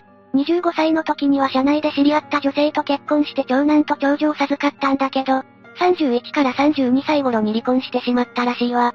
その結果小川は長男の親権者となって、自身の母親と共に3人で生活をし始めたそうね。何があって離婚したのかはわからないけど、そのことが小川の人生に影響を与えたのか？実際、小川にとって家族がバラバラになったことはショックだったらしく、人生を悲観して自宅の風呂場で手首を切って腹を刺すという自殺を図ったことがあったわ。自殺未遂の経験があったんだな。ただ、この時は自分で119番通報をして病院に搬送されて助かったの。その後、職場に復帰したものの、早期退職者の募集に応じて40歳の時に、22年間勤務した会社を退職するという判断をしたらしいわ。でも、それだと生活費も稼げなくなっちゃうよな。ええ。だから小川は失業保険給付を受けたり、たこ焼き屋でアルバイトをするようになったのよ。そんな中、42歳の時に母親が死亡し、遺産相続や退職金など合わせて、約5000万円を手にすることになったわ。お母さんが亡くなったのは悲しいことだけど、それだけのお金が入ったならそこからやり直せそうだな。そういう道もあったかもしれないけど、小川はその金を競馬やパチンコ等の、ギャンブルやキャバクラが酔いによって、たった2年ほどでほとんど使い果たしてしまったわ。よりによってギャンブルに使ってしまったのか。ええ。小川は何とかするために門真市の自宅を売り払って、東大阪市にマンションを購入して差額を得たんだけど、これもまたギャンブルなどで使ってしまったみたいなの。最終的にはマンションも売り払って賃貸住宅に住むことになったわ。そしてこの頃に長男が家を出て行ったため、小川は一人で暮らすようになったの。とうとう一人ぼっちになってしまったんだな。一人になった小川は、2006年11月頃からタクシーや、運転代行業者の運転手として働き始めたんだけど、2007年2月に心臓の病気で1ヶ月ほど入院してるわ。そして同年の11月頃には仕事をしなくなったみたいね。心臓の病気で入院してたわけだし、なかなか復帰できなかったのかもな。そのあたりは不明だけど、この頃、小川は他人の養子になったら10万円やる。という話に乗って養子縁組をしてるの。これはいわゆる戸籍売買で、多重債務者に対して借金返済の一環として行われることがあるわ。戸籍売買って、やっちゃいけないことなんじゃないのか？一応本人同士の間で売買が成立してる分には罪には問われないらしいわ。ただ戸籍を偽装してるのは確かだから、戸籍等本の交付を受けたりすると犯罪になるみたいね。小川もこの件で戸籍を元に戻そうとした際に逆にお金を請求されて、弁護士に相談したみたいだからね。お金欲しさに危険な方法に手を出してしまったのか。その後小川は、2008年5月頃に東大阪市の共同住宅に引っ越したわ。この頃には知人からの勧めで月12万円の生活保護を受けるようになってたの。12万円だと贅沢はできないけど普通に生きていく分には問題なさそうだな。そうね。でも小川はパチンコやキャバクラに行けないというのが、かなりのストレスになっていたみたいよ。いや、そこは我慢してほしいところなんだぜ。支援センターで仕事を探したこともあるみたいだけど、逮捕された時には仕事にはついてなかったの。もしかして、そういうストレスが原因になって事件を起こしたのか。じゃあここからは、小川が放火事件を起こすまでの流れを話していくわ。実は小川は、事件の2日前に震災橋である占い師と知り合ってるの。この占い師には、離婚や自殺未遂等の話を打ち明けてたらしく、指輪や数珠、時計などをもらって親しい間柄になってたそうよ。そして事件当日も、小川は占い師と一緒にいたわ。この占い師がどういった目的で小川と親しくしたのかは、憶測の域を出ないから触れないけど、小川は事件前日の9月30日の日中に占い師の知人の宗教施設について行き、深夜頃に大阪市内に戻ってきたのよ。わざわざそんなところにまで行ってるあたり、かなり浸水してるように見えるな。ラーメン店で食事をした後に占い師から AV 見れるとこに行こうかと誘われたことで、宿泊も兼ねて事件現場であるキャッツナンバ店に向かったそうよ。二人が店内に入ったのは10月1日午前1時15分頃だったわ。小川本人の意思で入ったというよりは、その占い師に誘われての形だったんだな。小川は DVD 貸し出しコーナーからアダルト DVD を1本を選ぶと、入店手続きをして店員から指定された18号室に入ったわ。この時、占い師の所有物であるキャリーバッグを持ったまま部屋に入ったみたいね。荷物持ちみたいなことをしてたのか？ええ。18号室は幅約125センチ、奥行き218センチ、天井までの高さは230センチほどの大きさで、リクライニングソファーや、テレビ、DVD デッキ、箱入り機種が置いてある木製の棚が設置されていたわ。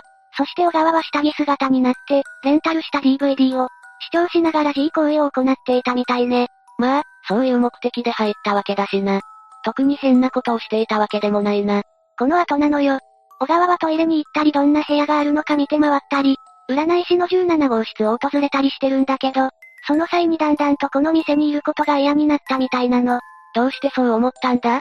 他の客のトイレの音や DVD を見てる利用客の声、部屋の狭さなどが理由だったみたいね。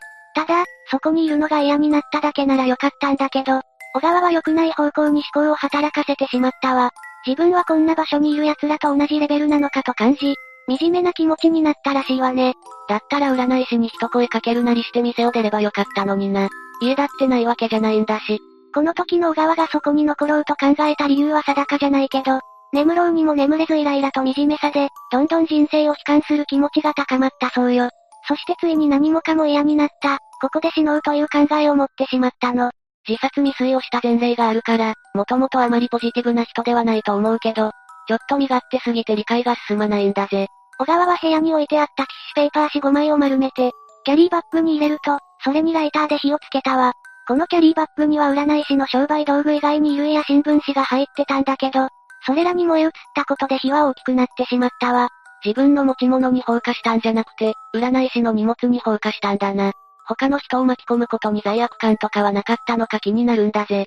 申し訳ないという気持ちはあったみたいなんだけど、同時に自分が死ぬためだから仕方ないとも考えてたと本人は語っていたらしいわ。ただ事件後に話したことだから上場酌量を狙った言葉の可能性もあるわね。実際、無関係の人たちを巻き込んでるのは事実だから。でも自殺が目的だったなら、どうして小川は助かってるんだ？一番火元の近くにいたのは小川本人のはずだよな。もちろん小川は自殺目的で放火したわ。ただこの時に室内に煙が充満したことで、小川は息苦しさに耐えられなくなって部屋から逃げ出したの。この時にすれ違った客が焦げ臭さを感じて不審に思い、小川の部屋を覗いたことで火元が発見されたわ。被害者が多かったから火元の発見が遅れたのかと思ってたけど、割と早い段階で見つかってはいたんだな。ええその客は店員に報告に向かい、それを受けた店員が消火に動き出したその時、何かに引火したのか爆発音が響いたそうよ。それが原因なのか店内は停電になって真っ暗になり、火はたくさんの可燃物に燃え広がっていったわ。停電だと混乱が起こるだろうし、避難誘導も難しくなりそうだな。もちろん店員は大声で避難を呼びかけたみたいなんだけど、事件が起こったのは深夜だったということもあって、寝てる人やヘッドホンをしている人が多かったわ。しかも気づいたとしても、人煙のせいで逃げるのは困難な状況になっていたの。そういえば深夜だったんだよな。それだと停電による影響はさらに大きいだろうし、寝てる人がいるのも当然なんだぜ。午前2時57分頃には店員が119番通報をし、消防車救急車合わせて40台と127名が現場に到着して、消火活動と救助活動が開始されたわ。火災発生直前に怪しい挙動をしてた小川を店員が問い詰めると、小川はすみません。保証もします。弁護士もつけますと言ったらしいわね。保証もしますとか言ってるけど、そういう問題じゃないよな。そもそも小川には保証を払えるほどの収入なんかないし。小川のそういった発言を聞いた警察が小川と話すと、死にたかった。前にも自殺未遂を図ったことがあると答えたため、午前4時頃に小川は連行されることになったのよ。自殺目的といえど、それによって無関係な人たちを死なせてしまった挙句、自分だけ助かってしまったんだな。こうして逮捕された小川は殺人、殺人未遂、現住建造物等放火の罪で起訴されることになったわ。戦後の日本で起訴された事件の中で、一人の人間が一日で犯した殺人による死者数16人という数は、当時過去最多の人数だったそうよ。それで裁判はいつ始まったんだ ?2009 年9月14日よ。でも、初公判が行われた裁判所で被告人として立たされた小川は、当初の供述と違う主張をしていて、火はつけていない、自分のタバコによる失火だと思い認めてしまったと無罪を主張したの。え？えどうして最初と違う供述をしたんだ？ちなみにここで供述が一転したのは初めてじゃなく、警察の取り調べの時点ですでに無罪を主張し続けていたのよ。だけど事件当日に自分から認めてるわけだし、それは通らないんじゃないのか？もちろん通らなかったわ。警察が実験してみたところ、タバコの火ではキャリーバッグは燃やせなかったそうね。これによって2009年12月2日の判決公判で、大阪地方裁判所は大阪地方検察庁の休憩通り死刑判決を言い渡したわ。これに対して弁護側は、判決を不服として、大阪高等裁判所に即日控訴したみたいね。まあ小川は自分がやったんじゃないって言いたいみたいだし、弁護士としては仕事だからそうするしかないよな。それによって2010年11月30日に大阪高等裁判所で控訴審の初公判が行われたわ。弁護側からは自白は警察官から怒られて怖くなったためであり、自白調書に任意性や信用性はないという意見が出たの。さらに火元は被告が使っていたのとは別の部屋として無罪を主張したのよ。確かに自白させられたっていう冤罪事件はあるけど、小川は逮捕される前から自白してたわけだし、その主張はちょっと厳しいんじゃないのか？そうね。2011年7月26日に大阪高裁は弁護側の控訴を棄却し、第一審の死刑判決を指示したのよ。これに対して弁護側は判決を不服として最高裁判所に上告したわ。弁護側もさすがに食らいついてくるよな。でも小川の無罪を主張するには、証拠が必要になるんじゃないか？そうね。実際、小川は無罪であるとする明確な証拠がなかったからか、2014年3月6日に最高裁判所第一小法廷は上告を棄却する判決を言い渡したわ。これによって小川の死刑が確定することになったの。じゃあそれ以上は、弁護側としてもどうしようもない状態になったのか？いえ、小川の弁護団は2014年5月に大阪地裁へ再審請求を行い、さらに小川は2014年9月に日本弁護士連合会へ再審請求支援を求めたわ。でも証拠がないと無駄足にならないか？一応弁護団は新たな証拠として、個室ビデオ店の20分の1の、模型を用いた燃焼実験の鑑定結果などを提出したのよ。その結果を参考に最初に出荷したのは、事件当時小川が、利用していた18号室ではなく9号室だと推定される。18号室の出荷はテレビなどの発熱による発火が原因である可能性があると主張したの。なるほどな。18号室から出荷があったことは事実とした上で、その出荷理由が別のものであるとしたんだな。そういうことよ。だけど大阪地方裁判所は2016年3月に、2カ所からの出荷は、経験則上も大きな疑問を抱かざるを得ない。鑑定書は大阪府警察の分析を覆す根拠とならないとして再審請求棄却を決定したわ。どうして根拠にならないと感じたのか気になるんだぜ。どうも9号室が一番損傷が激しくて、弁護団はそこを指摘したみたいなんだけど、それは燃え広がり方の問題でそうなったのであって、火元がそこだという根拠にはならないと考えたみたいね。確かに、もし9号室に偶然可燃性のものが多かったら、そっちの方がよりよく燃えるかもしれないよな。しかし弁護団はこの決定を不服として、大阪高裁に即時抗告したわ。でも2018年10月に即時抗告棄却決定がされたことによって、今度は最高裁へ特別抗告したの。2019年6月24日には、小川からの要請を受けてこの事件を、冤罪の可能性が高いと判断したの。日本弁護士連合会が再審請求を支援することを発表したのよ。でもちょっと不思議な感じがするんだぜ。いくら仕事とはいえ、どうして弁護団はそこまでしつこく食らいついたんだろうな。何か小川が無罪だっていう可能性を示す根拠があったりするのか？それについてはこの後に触れていくわ。最高裁第三小法廷は、小川からの特別広告を棄却する決定を2019年7月17日付で出したため、再審請求棄却決定が確定することになったの。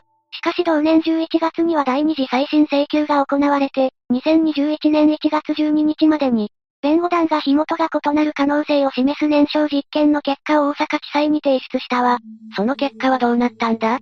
特にその後に関して情報が確認できてないわ。少なくとも確定してるのは、小川は死刑囚として収監されてるってことだけね。やっぱり逮捕前から自白してたから、それが響いてる感じがあるな。考えられる理由としては、ビルの安全性に問題があったからみたいね。ビルの安全性に問題が？どういった問題があったんだ？いくつかあるんだけど、一部を挙げると窓や排煙設備がなく、各個室での非常用照明もなく、通路壁の一部に何年建材の使用がなかった。これら3点が建築基準法に違反していたとか、事件発生時、火災報知器のベルは一旦は鳴ったけど、同ビルの防火管理者でもあった管理人がタバコの煙による誤作動と思い込んで、ベルを止めたといった部分が問題とされてるわね。今挙げた二つだけでも大問題じゃないか。確かにそういった問題があったなら、小川が無罪だっていう根拠として使われそうではあるな。ただ、これに関して大阪府警は、2009年9月30日に店や、ビル管理会社について業務上過失致死傷罪での立件を断念しているわ。理由としては窓や排煙設備などが備え付けられていたとしても、被害状況は変わらないというのが挙げられているわね。小川自身が最初に認めてて、しかも意図的に放火したわけだしな。仮に問題があったとしても、そういった部分は関係なく、同じくらいの被害者が出てたかもしれないんだぜ。大規模な火災があるたびに消防法は改正されていくから、古いビルがすぐにそれに対応できるかというとほぼ不可能に近いからね。火災報知器のベルを止めたのは例外としても、内部構造などに関しては問題にするのは難しいのかもしれないわ。そもそも小川が放火しなければそれで済んだ話だしな。7つ目、淡路島5人殺害事件。じゃあまずは、事件の概要について解説していくわね。発生したのは2015年3月9日午前4時頃、兵庫県洲本市中川原町中川原において、男女合わせて5人が刺殺されたというものよ。確か事件の名前は、淡路島5人殺害事件、だよな事件の舞台は淡路島じゃないのかマリサが勘違いしているようだから説明しておくけど、兵庫県洲本市は淡路島の中にあるのよ。小さな島の中に市があるとは、初耳だったぜ。それだけ人口が多い島ってことなのか？ええ淡路島の人口は2022年4月1日時点で約12万4921人となっていて、日本の離島としては最も多くの人が住んでいるのよ。そうなんだな。あと、これは私だけかもしれないが、事件が発生した日が3月9日ということで、私はレミオロメンを思い出すぜ。ええ卒業式でよく歌われているわね。卒業式シーズンのおめでたい時期を、完全にぶち壊すような事件が起こってしまったんだな。じゃあここからは、事件についてより詳しく解説していくわね。事件当時の午前4時頃、事件の犯人である平野達彦は、被害者の一人である平野武さんの自宅に侵入し、離れの寝室で寝ていた武さんの妻である平野恒子さんを、その後、母屋で寝ていた武さんを襲撃した。どちらも左胸などをサバイバルナイフで数回刺され、その場で死亡したわ。あれ、被害者と犯人の名字が同じだな。両者は親戚同士なのか？いえ、後に警察が行った捜査の結果、今回の事件で犯人と加害者の間に血縁関係は認められなかったとされているわ。つまり、偶然被害者と犯人の名字が一致しただけってことなんだな。ええ、その後犯人は、次の被害者である平野静江さんの住宅へと移動し、離れ玄関の近くで背中の左側をサバイバルナイフで刺して殺害した後、母屋の玄関へと向かって、そこで次に犠牲になった平野博之さんに対しても、胸をナイフで数回突き刺して殺害したのよ。よくもこれだけ次々と人を殺せるものだ。現場はかなり凄惨だったんじゃないか？マリサが想像してしまうのも無理はないわ。実際、後に現場を見た警察官も、何人死んでいるのかわからない、と発言するほどだったというもの。警察ですら言葉にならないほどのひどい状態だったんだな。だけどひろゆきさんは、命尽きる前に同居していた長女に逃げるように叫び、さらに最後の力を振り絞って男に襲撃を受けたと警察に通報したわ。一方父親の声を聞いた長女は、そのまま近所の住民宅へと逃げ込み、彼女もまた、住民から電話を借りて110番通報を行ったの。お父さんが身を挺して逃がした娘さんが助かったのは、せめてもの救いだな。だけど犯人の強行はまだ終わらず、母屋でひろゆきさんの妻である雅子さんを襲い、左の背中や胸をサバイバルナイフで刺して殺害したわ。襲撃された人たちはその後どうなってしまったんだろう。通報を受けた警察が現場に到着すると、まずひろゆきさん、静江さん、雅子さんが、サバイバルナイフで刺されたため心肺停止状態になっていて、病院に搬送されたけれど全員死亡したことが確認されたわ。さらに午前8時過ぎ、たけしさんとつねこさんの遺体も発見されたのよ。警察の調査では、どの遺体も10箇所以上、遺体によっては30箇所にも及ぶ、刺し傷や切り傷がつけられていたそうよ。かなり執拗に刺し続けたんだな。通報した長女はどうなったんだ？長女は逃げ込んだ先の人がかくまってくれたから、難を逃れたわ。また犯人が逮捕された後、警察に対し、父親であるひろゆきさんが刺された時の光景など、事件について自身が目撃した状況を語ったのよ。近所の人がちゃんとかくまってくれててよかったぜ。警察は、遺体の死後硬直が始まっていることや、着ているのが寝巻き、普段着であったことから、寝ている最中や起きた直後に襲われたのではないかと推測し、捜査を開始したわ。その後、現場付近で衣服に血がついたまま歩いている犯人を発見し、犯行を認めたため、警察は殺人未遂容疑で現行犯逮捕。犯人は遠くまで逃亡していなかったから、すぐに逮捕できたんだな。でも、逮捕後に一転して、弁護士が来るまで何も話さない、と供述し始めたの。ていうか、逮捕容疑は殺人じゃなくて殺人未遂なのか？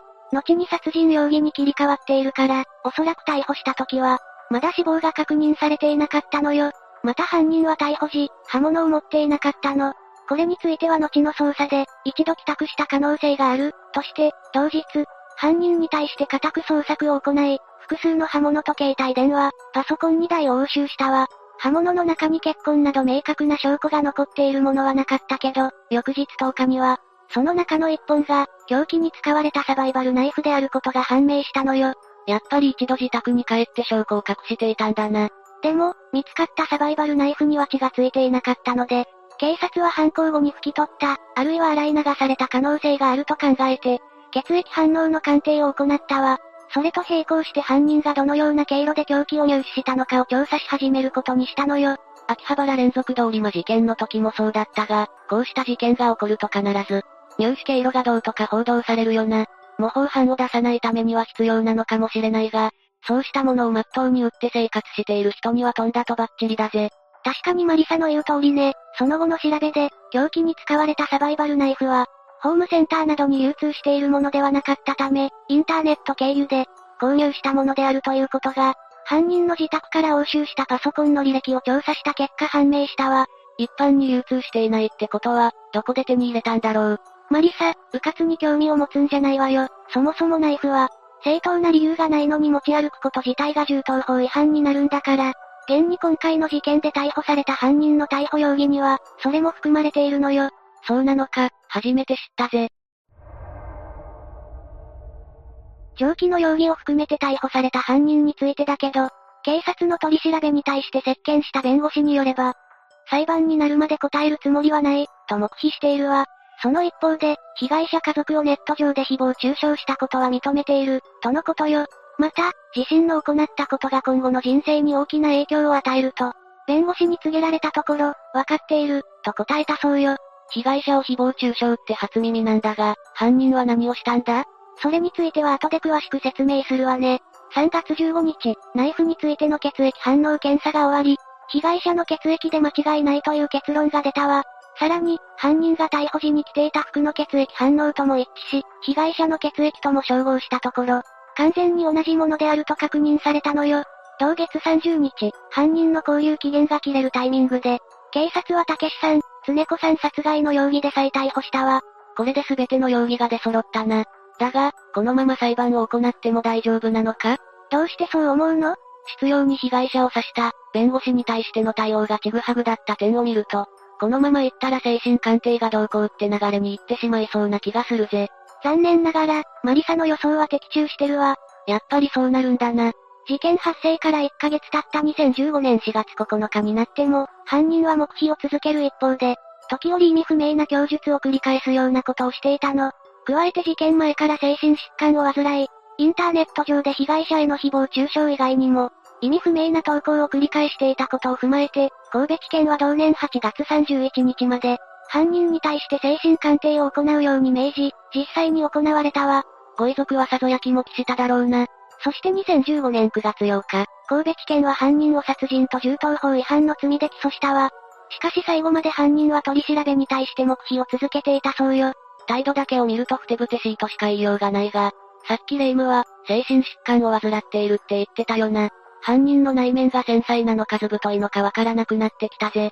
レイムの疑問に答えるためにも、ここからは犯人の経歴と人物像について解説していくわね。ああ、ぜひお願いするぜ。今回の事件を引き起こした犯人、平野達彦被告は、事件のあった兵庫県洲本市の郊外で生まれ育ったの。幼い時に両親が離婚して不死家庭になったことを除けば、釣りやら事故遊びに精を出す活発な少年であったそうよ。一見して普通の少年って感じだな。今のところは影が見当たらないぜ。だけど中学時代になると同級生からのいじめに遭い、不登校になってしまったと言われているわ。ただし、同級生がいじめの事実を否定しており、裏付ける証拠もないため、現時点ではあくまで報道で流れている程度の噂話よ。いじめの主犯が指摘されて認めるとは思えないが、証拠がないもんな。それにこういうパターンはよく見るから、今回の事件についても、無理やり当てはめることで安心したいんじゃないかという報道側の意図も感じるぜ。それで、中学の後はどうなったんだ？高校には進学したようだけど、2年生の時に中退しているわ。だけど、これについてもなぜ中退したのかについてははっきりとわかっていないの。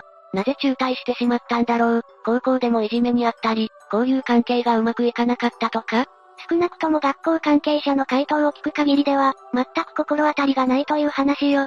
理由として考えられているのは、フェリーと電車を乗り継いでの通学が、大変だったのではないかというくらいね。フェリーと電車を乗り継いでいくのは確かに大変だと思うが、淡路島には高校がないのか？いえ、あるわよ。2022年7月時点で淡路島内には、中高一貫校も含めて、少なくとも9つ高校が存在しているもの。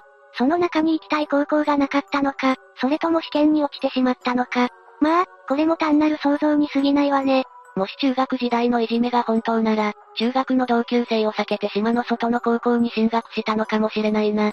それで、高校を中退した後はどうなったんだ？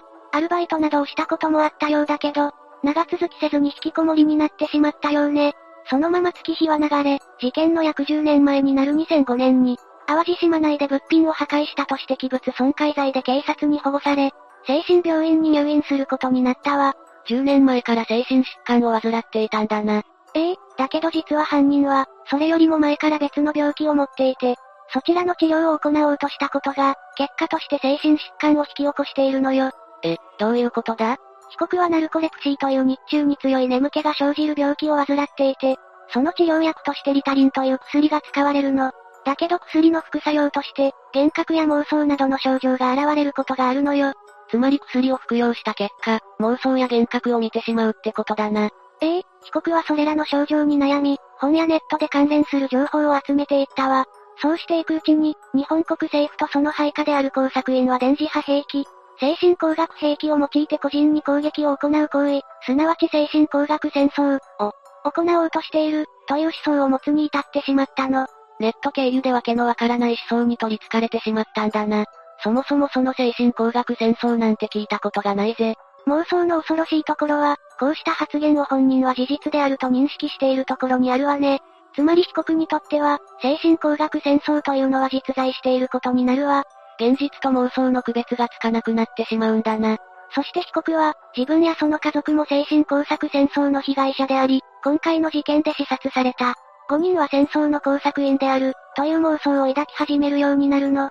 訪れてくる人を睨みながら規制を上げたり、早朝からオートバイで騒音を響かせるなどのトラブルを起こし始めたわ。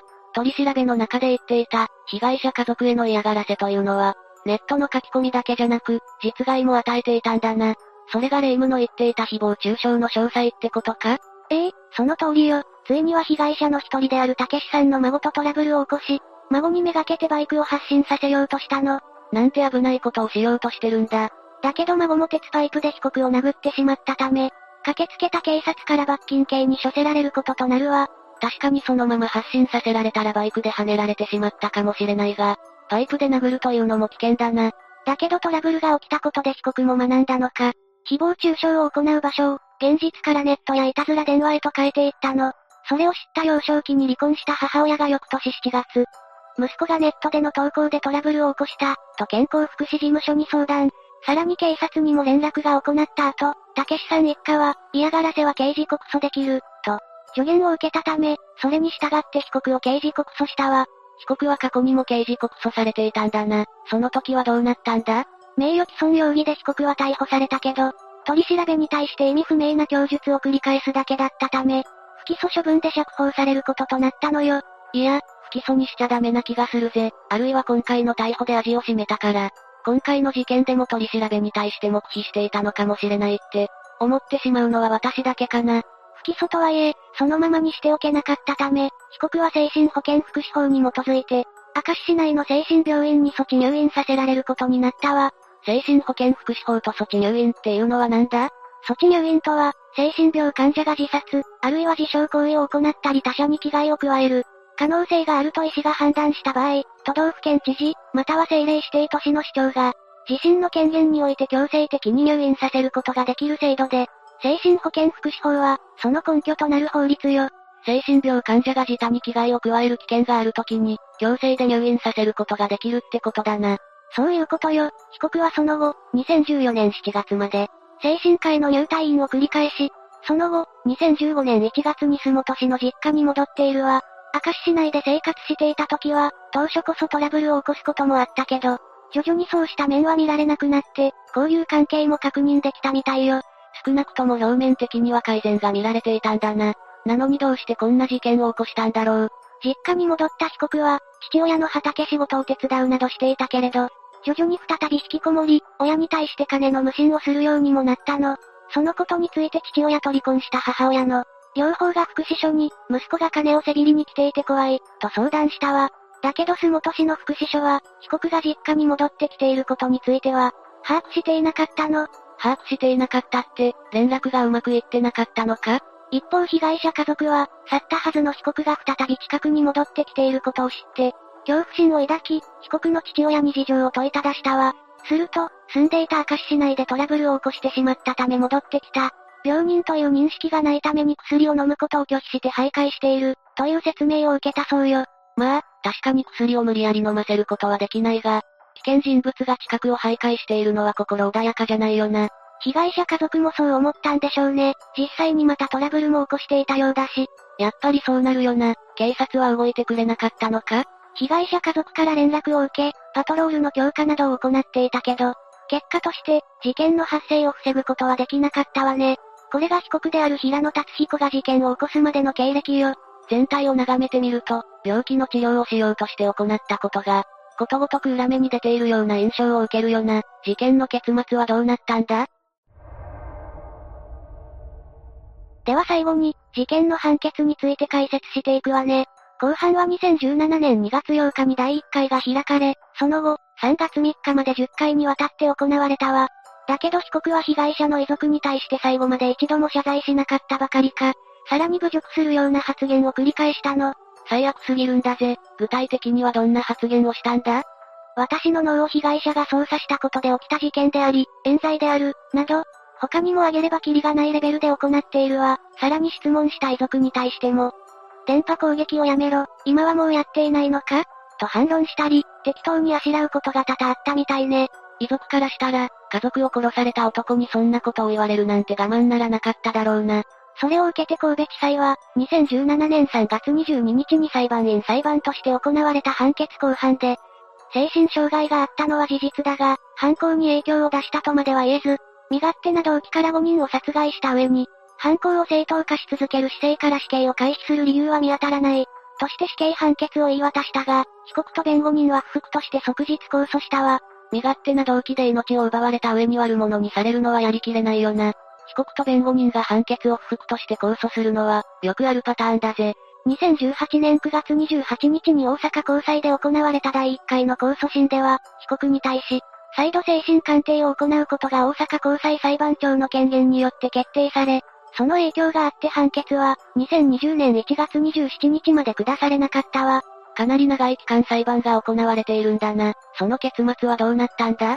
再度の精神鑑定を行った結果、第一審で採用された精神鑑定の証言は、信憑性に欠ける部分があり、証拠としては不十分であるということから、一審判決の死刑を破棄し、無期懲役判決を言い渡したのよ。これについても被告、弁護側は不服であるとして上告した一方、検察側は断念したわ。これにより死刑判決が下る可能性はなくなってしまったの。これは、ご遺族が心から納得できる判決ではない気がするぜ。一方で、被告や弁護側が行った上告は2021年1月22日に却下されたため、被告の無期懲役は確定することとなったわ。無期懲役は確定したが、それについて遺族は何と答えているんだ？判決を受けて遺族は、私たちはもう被告は死刑になることはないという現実に、苦しみ続けなければならない。せめてもう社会に戻ってくることなく、刑務所の中で一生を終えてほしい、と、コメントを寄せているわ。また、今回の判決を受けてジャーナリストの青沼洋一郎氏は、裁判員裁判で出された判決をプロが覆す事例が出ているという現状は、制度の問題点を浮き彫りにしている、と裁判員裁判に対する、問題があるケースとして指摘しているのよ。そういえば死刑判決は、裁判員裁判で出されたんだったな。悩みに悩んで出した判決なのにあっさりと覆されるのであれば、確かに制度自体の意義を問いたくもなるぜ。せめてこの事件を教訓に何か学べないのか？兵庫県もそう考えたんでしょうね。今回の事件が起こった後、行政、警察、医療機関の情報共有強化や精神障害者のサポートチームを発足させ、2017年4月には神戸市もそれに続いているわ。国会も、今回の事件や、翌年に起こった相模原障害者施設死傷事件も踏まえて、今回の解説で少し話した精神保健福祉法の改正が提案されたけれど、こちらは衆議院解散が行われたことにより流れてしまったわ。国会では流れてしまったが、兵庫県は再発防止に努めようとしているんだな。私たちも決して忘れてはいけない事件だと思うぜ。そうね、こうして解説していくことで風化させないようにしましょう。八つ目、和歌山正午視察事件。まずは事件の概要から話していくわね。悲劇が起きたのは2015年2月5日の夕方よ。舞台となったのは、和歌山県紀の川市の閑静な住宅街だったわ。おいおい、意外と最近の事件なんだな。被害に遭ってしまったのは誰なんだ？紀の川市に住んでいた当時小学5年生の少年、森田敏くんよ。なんてこった、子供が殺されてしまったのか。ええ近所の空き地で血を流して倒れている敏くんを近隣住民が発見したのよ。敏くんは病院に搬送されたけど、数時間後に失血による死亡が確認されたわ。刺殺事件って話だし、刺されてしまったのか？致命傷になったのは左胸の刺し傷で、心臓を貫通していたわ。さらに、頭にも二つの傷があって、頭蓋骨が骨折していたの。身を守ろうとしたのか、両腕にもたくさんの切り傷があったわ。心臓を貫通するほどの刃物なんて想像がつかないぜ。凶器の詳細は後に発覚するけど、当時の捜査関係者は、ナタのような鋭く重みのある刃物と話していたわね。犯人は小学5年生の子供を、ナタレベルの凶器で何度も攻撃したわけだな。ますます信じられない事件だぜ。犯人はすぐに捕まったのか？警察はすぐに捜査本部を設置して捜査を開始したわ。トシ君を刺した。不審な男の目撃情報もあって、翌日には容疑者が浮上したの。そいつはどんな奴だったんだ？同じ住宅街に住んでいた、22歳無職の男、中村欧州よ。地域では、気候を繰り返す人物としてある意味有名だったわ。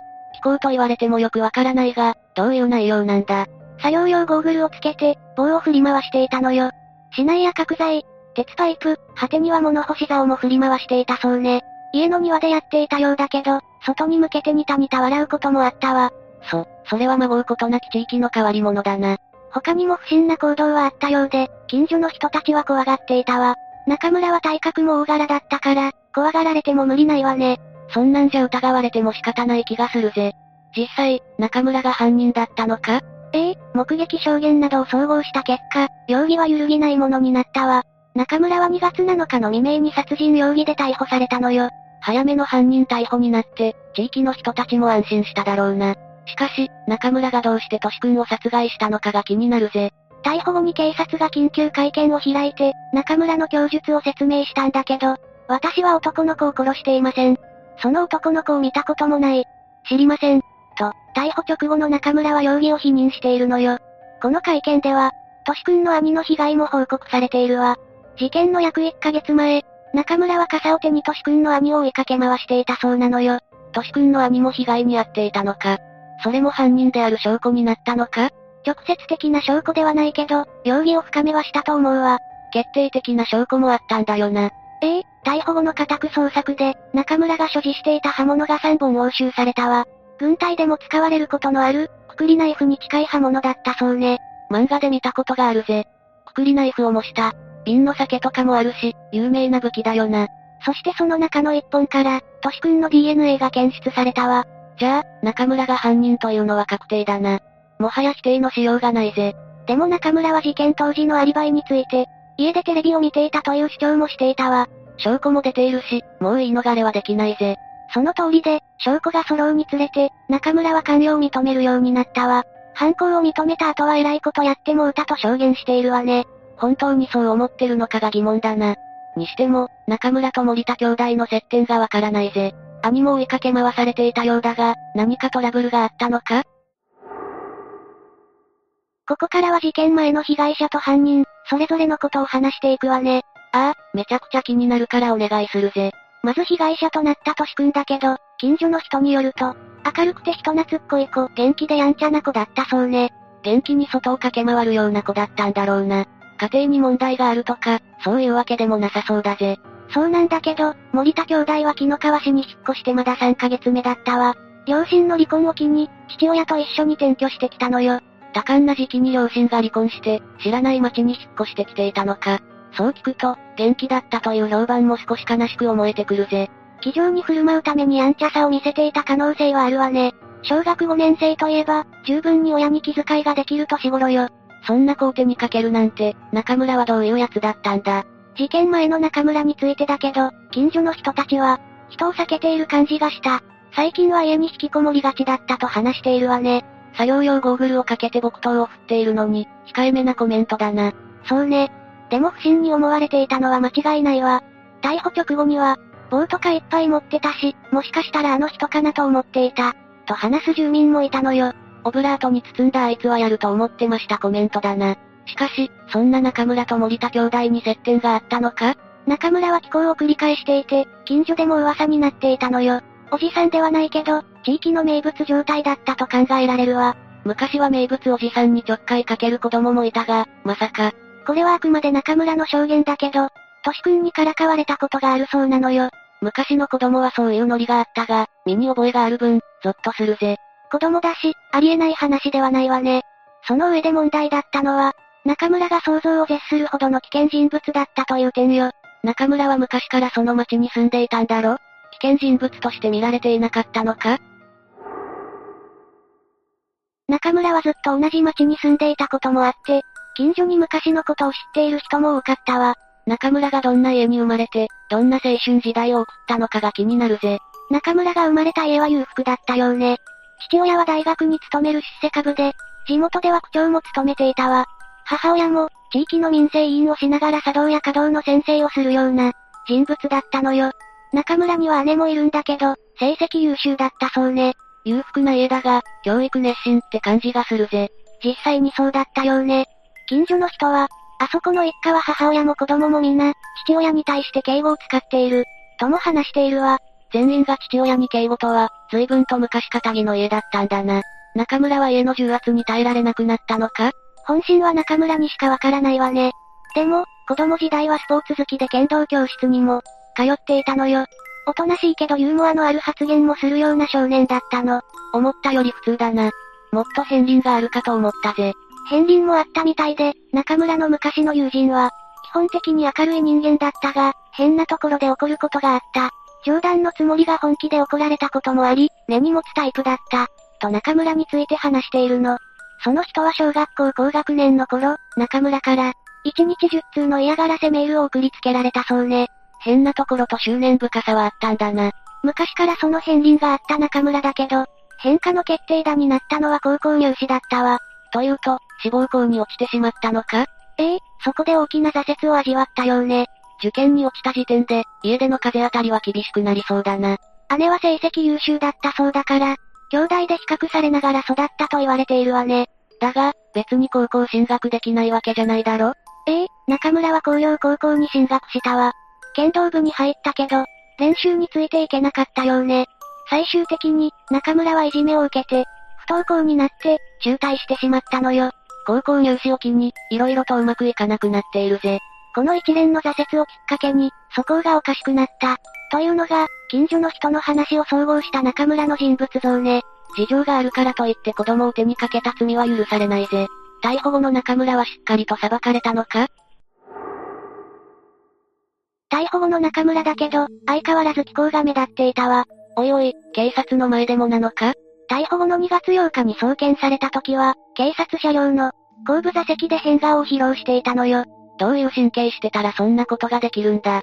さらに取り調べでは机の上に1時間も仁王立ちしたり、独り言をつぶやいたりすることもあったわ。取り調べ中の態度は普通で雑談にも、応じていたそうだけど、気候が収まることはなかったわね。あんまりこういうことは言いたくないが、中村は精神疾患があったんじゃないか？ええ中村と接見した弁護人は、精神的な疾患や発達障害があるかもしれないと話していたわ。となると、犯行動機も意味不明だったりしたのか？トシ君にからかわれたことが動機とされているわね。トシ君を暴力団員だと思い込んでいたという話もあるのよ。トシ君は小学生だろ？暴力団はさすがに無理があるぜ。客観的に見ればそうだけど、中村の中では違った可能性があるのよ。中村が何を思っていたのかが、まるでわからないぜ。精神疾患にはそういう病気もあるのか？中村の病気については色々言われてるわね。あくまで私の推測だけど、中村は統合失調症の可能性があるわ。その病気の症状は中村の状態に当てはまるのか？陽性の時は幻覚や妄想、陰性の時は抑うつ感や無気力、引きこもるなどの症状があるわ。独り言を言ったり、急にニヤニヤし出すこともあるわね。確かに中村の行動と一致しているぜ。だが、弁護士の言うように、発達障害の疑いもあるんじゃないか？その可能性も否定できないわね。発達障害とストレスで、統合失調症を発症したとも考えられるわ。難しい話だな。しかし、そんな状態なら病院に、連れて行った方が良かったんじゃないか？そうなんだけど、家族は連れて行かなかったようね。何より、こうして事件が起きてしまった以上は後の祭りだわ。おい、まさかとは思うが、刑事責任能力がないとされて、無罪になる可能性も出てくるんじゃないか？マリサの言う通り、刑事責任能力の有無は裁判を左右するわね。それを確かめるために、中村は鑑定留置に入ったわ。鑑定留置？被告人の精神状態などを医師が鑑定するために、病院などに留置することよ。そこで精神疾患と刑事責任能力の有無を鑑定してからの裁判となったの。感情的なことはあまり言いたくないが、こんなことをして無罪方面ってのは勘弁だぜ。マリサの言う無罪方面ではないけど、裁判は奇妙な結果に終わっているわ。奇妙って、何かあったのか？まず判決から話すわね。第一審では、検察側の懲役25年の求刑に対して、判決は懲役16年だったわ。無罪ではなかったんだな。刑事責任能力はあったと判断されたのか？いいえ、犯行当時の中村は心神耗弱状態と判断されたのよ。それで減刑されて懲役16年か。そんなんじゃ、としくんの父親も、納得しないんじゃないか？第三者の私からしても納得いかないぜ。もちろんそうで、としくんの父親は控訴を求める上申書を提出したわ。和歌山地検はこれを受けて、大阪地裁に控訴したのよ。こうして2019年に第二審が開かれたわ。とんでもない長期戦になっているぜ。第二審はどんな判決になったんだ？まず、第二審では一転して、中村に責任能力があったことが認められたわ。やはり、責任能力はあったんだな。どういう根拠でそうなったのか気になるぜ。これは一例だけど、中村はトシ君を殺害した後、凶器の刃物を洗って、血を落としていたのよ。とんでもないことをした自覚があったんじゃないかと、当時から言われていたわね。中村の凶器からトシ君の血液じゃなく、DNA が検出されたのは、そういうことだったのか。本当に心神耗弱で判断能力がなくなっていたなら、そんな隠滅行為はしないと私も思うぜ。単に異常な性格だった可能性もあるけど、責任能力が認められたのは大きいわ。ああ、そうとなれば判決も変わってくるはずだぜ。そのはずなんだけど、第二審の判決も懲役16年だったのよ。責任能力があるのに同じ懲役ってことは、罪が軽く見られたってことになるぜ。そんなの納得いかないぜ。どういう判断がされたのかは謎よ。これに対して元志くんの父親は、陳述書を提出していたんだけど、懲役16年で刑は確定したわ。おいおい、被害者側が傷つくだけの裁判になっているじゃないか。こうして判決が出たわけだけど、ご遺族はさらに悲しい目に遭っているのよ。まだ何かあるのか。としくんの父親は、民事でも中村を訴えているのよ。刑事裁判では十分な罰を与えられていないと判断したんだろうな。私が父親の立場でも、同じことをするぜ。この民事裁判では、中村に対して約4400万円の賠償支払いが命じられたわ。お金の問題じゃないが、刑事裁判よりは納得できる結果だな。ここまでなら頷ける内容よね。でも、中村側からの賠償金の支払いは未だにない状況なのよ。としくんの父親は謝罪も求めているけど、それもないわね。そういうのって、中村の家族が支払ったりしないのか？当然そうなるでしょうけど、中村の家族からの支払いはないのよ。民事訴訟の費用は原告負担だから、森竹には訴訟費用ものしかかったのよ。家族を失ってお金まで失うなんて、あまりにひどい話だぜ。こういうのって国の補助とかないのか？補助金もあったけど、とても足りなかったわ。じゃあせめて、中村の家族が負担するべきだ。病院に連れて行かなかった家族にも責任があるんだぜ。責任を感じていたのかはわからないけど、中村の家族は事件後に、引っ越しているわ。でも、第一審が終わった頃に家に戻ってきたようね。そのタイミングで一度だけ森竹を訪ねてきたそうだけど、態度が良くなかったみたいで追い返されているわ。ほとぼりが冷めた頃を見計らって戻ってきたようにしか思えないぜ。中村の家族の心境は不明だけど、このままじゃ被害者側があまりにかわいそうなのよ。父親はアルバイトなどをしつつ85回払いの訴訟費用の支払いに追われているわ。せめて謝罪や賠償の支払いがあって、森竹が前に進めるようになってほしいぜ。9つ目、京都岩倉聖火大学生通り魔事件。この事件は2007年1月15日、午後7時頃に京都市左京区岩倉畑枝町で起こったわ。この日、京都聖火大学の学生である千葉大作さんは自転車に乗って友人の家に向かってたの。大学生なら、帰宅がそれくらいの時間になるのは普通だな。ただの帰宅風景だが、まさかそこに通り魔が来るのか？千葉さんが永山電鉄木の駅の南100メートル程度まで来たところで、事件が起こったわ。自転車に乗った男と千葉さんが、口論になったのよ。口論？一体何があったんだ？口論の理由までは明らかになってないわ。だけど、この口論の最中に犯人は激高したことは確かね。犯人は幅約1、2センチ程度の刃物で千葉さんを切りつけてきたの。本当にいきなりだな。しかし口論になってたなら、目撃者がいたんじゃないか？残念ながら目撃者はいなかったのよ。現場は閑静な住宅街で、人の往来が少ない場所だったみたいなの。しかも時間が時間だから余計に人がいなかったそうよ。事件が起きたのは1月だからその時間帯はもう暗いだろうし、閑静な住宅街となれば人通りが少ないだろうな。犯人は複数回千葉さんを攻撃した後、現場から逃走したわ。その後、偶然通りかかった通行人が通報して事件が発覚したの。事件自体は割とすぐに発覚したんだな。警察や救急はすぐに来たのか？ええ。事件から2分後には京都市消防局救急隊員が到着したの。でも千葉さんは搬送から間もなく亡くなってしまったそうよ。すぐに亡くなってしまったということは、千葉さんはそれだけひどい傷を負ってたのか？第一発見者となった通行人は、歩道の下にある畑に向かって座り込んでる犯人らしき人物の姿を見たそうなの。最初に目撃されたのは犯人の方だったのか？千葉さんらしき姿も目撃されてるわ。奥の畑の中に倒れてるような人影が見えたらしいの。その段階では言い切れないが、状況的に倒れていたのは千葉さんだろうな。発見した人はどうしたんだ？最初は通り過ぎたんだけど、やっぱり気になって30秒後には現場に戻ったそうよ。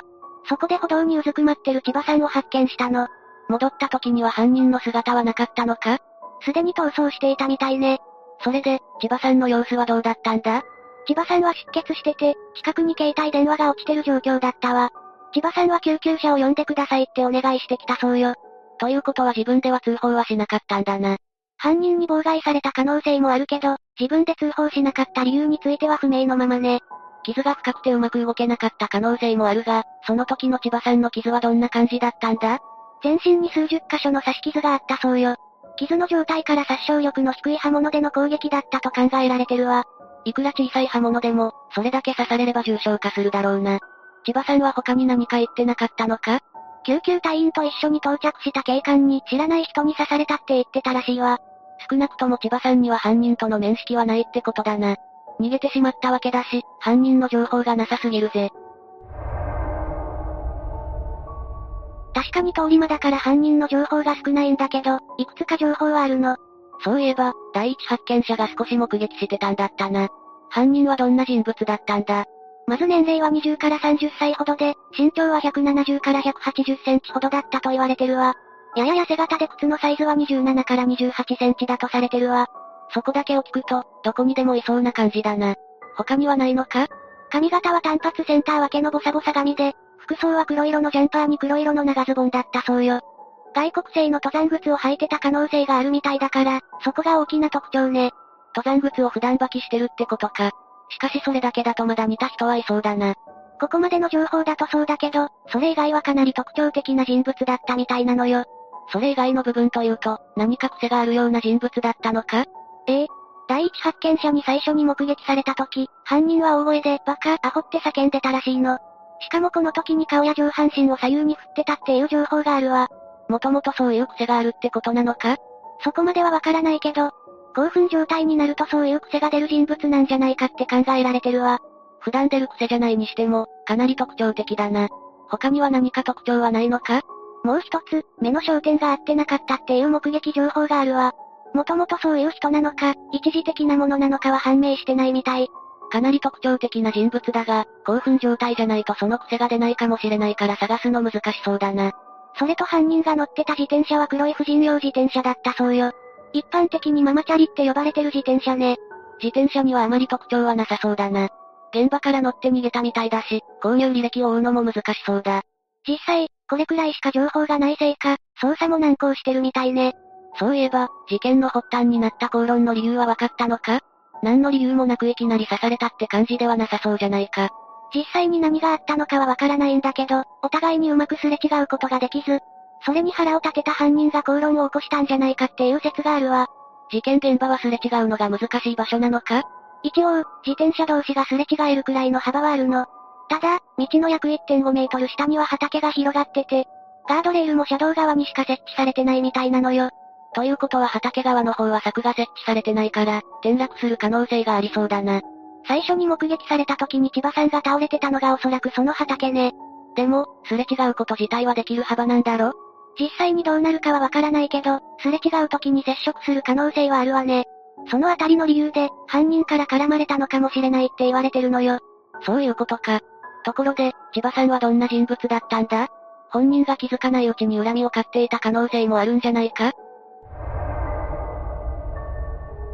千葉さんはさっきも言った通り京都精華大学の学生で、漫画学部に所属してたそうよ。性格も努力家で高青年だったみたい。かなり珍しい学部がある大学なんだな。しかし本人がそうだったとしても、逆恨みなどで起こる事件もあるだろ？そのあたりの情報は出てないのか？それがクラスメイトからも、誰かに恨みを買うなんて考えられない、トラブルとは無縁の人だ。っていう証言が出てるのよ。となると本当に通り魔的な犯行で、犯人とは全く面識がなかったのか。その可能性が高いとされてるわ。最初にも言った通り、千葉さんは大学から友人宅まで向かってる途中だったの。仮に恨みのある人物の犯行なら、今回の犯行は不可能だと言われてるのよ。友人宅への道で待ち伏せってのもおかしいもんな。しかしそうなるとますます犯人が誰なのかわからなくなるぜ。未だに逮捕されてない犯人なんだけど、いくつかの説が挙げられてるの。全く何者か分かってないわけじゃないんだな。まず一つ目の説は、岩崎智弘という人物が犯人だっていう説よ。これまでの解説の中には出てこなかった人物だが、その岩崎っていうのは何者なんだ？岩崎は2016年5月、東京都小金井市で歌手の富田真由さんに重傷を負わせた人物なの。彼の特徴が今回の事件の犯人といくつかに通ってるのよ。背丈とかが似てるのか？岩崎は身長180センチで、背丈は一致してるわ。それに、髪型もセンター分けでボサボサしてるそうなの。一致してるのはそれだけなのか？それだけじゃなく、岩崎は外車師らしいのよ。つまりパッと見だと目の焦点が合ってないようにも見えるの。それは大きな共通点だが、岩崎は東京にいた人間なんだろ？千葉さんの事件が起きたのは京都だぜ。実は今回の事件が起こった2007年当時には、岩崎は京都府内で庭師の修行をしてたそうなの。岩崎は事件当時、京都にいたんだな。今回の事件を起こせる環境にはあったわけだ。他に怪しい点はあるのか？小型のナイフを使って刺したっていう犯行方法も似てるのよ。歌手の富田さんも千葉さんと同じようにめった刺しにされているわ。凶器も攻撃の仕方も似ているぜ。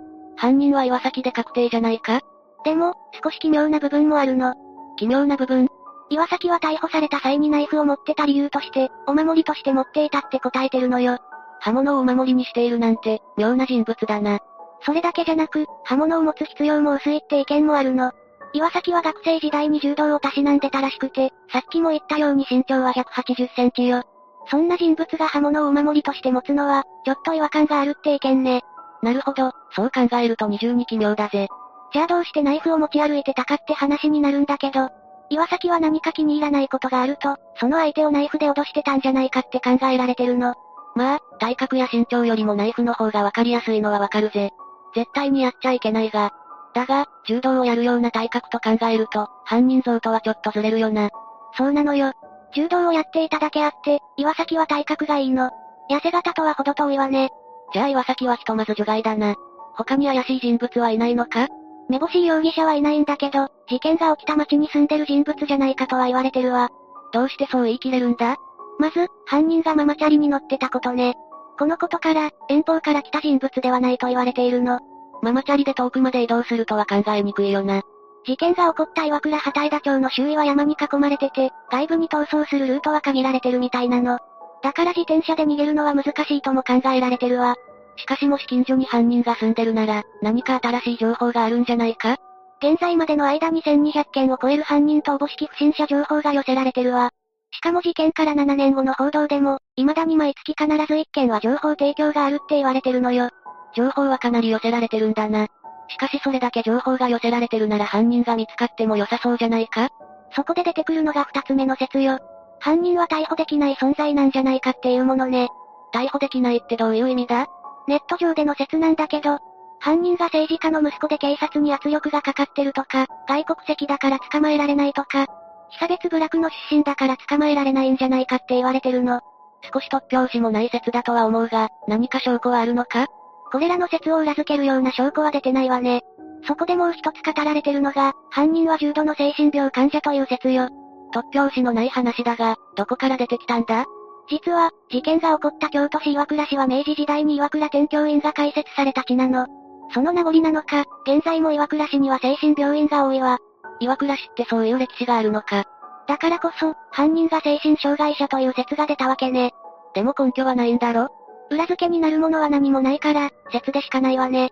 情報提供を求めてるから捜査は続いてそうだが、なかなか犯人特定には繋がらないのがモヤモヤするぜ。マリサが言ってるようにこの事件は今でも捜査が続いてるわ。しかも、捜査特別報奨金制度の対象になってるのよ。解決につながる情報を提供してくれた人には、300万円が上限の懸賞金が支払われることになってるの。報奨金制度の対象になるくらいだから、警察も力を入れているんだな。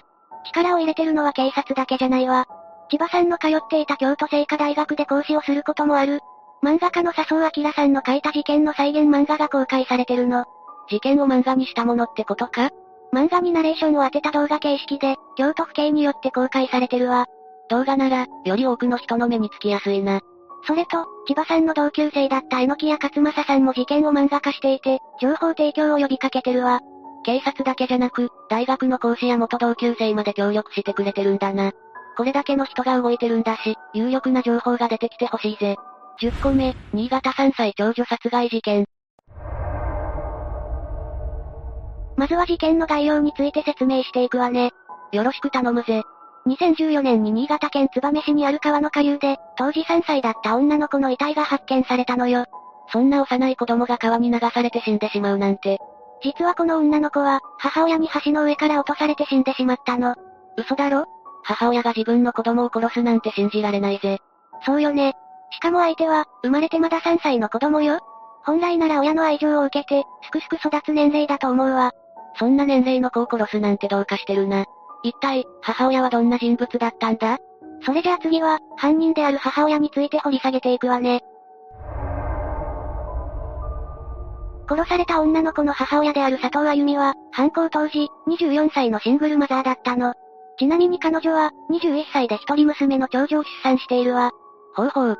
シングルマザーとして子供を育ててたってことは、佐藤あゆみには夫がいなかったのか？彼女はもともと結婚していて、その時の夫との間に生まれたのが長女よ。でも、この男性は暴力を振るう DV 男だったので、彼女はずっと悩んでいたの。なんだって？家庭で暴れるなんて、どうかしてるぜ。そうね。あまりいいことだとは言えないわ。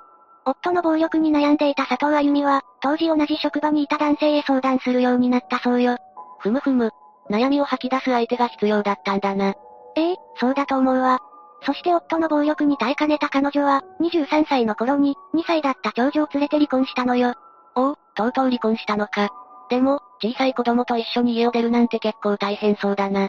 このまま暴力を受け続けるよりは、家を飛び出して、夫から一刻も早く離れるべきだと思ったんでしょうね。佐藤あゆみは離婚した後、長女と一緒に親子二人で暮らしていたのか実は、彼女には恋人がいて同棲するようになったの。その恋人を含めた3人で暮らしていたのよ。ちょっと待ってくれ、夫と別れたばかりなのに恋人がいたのか？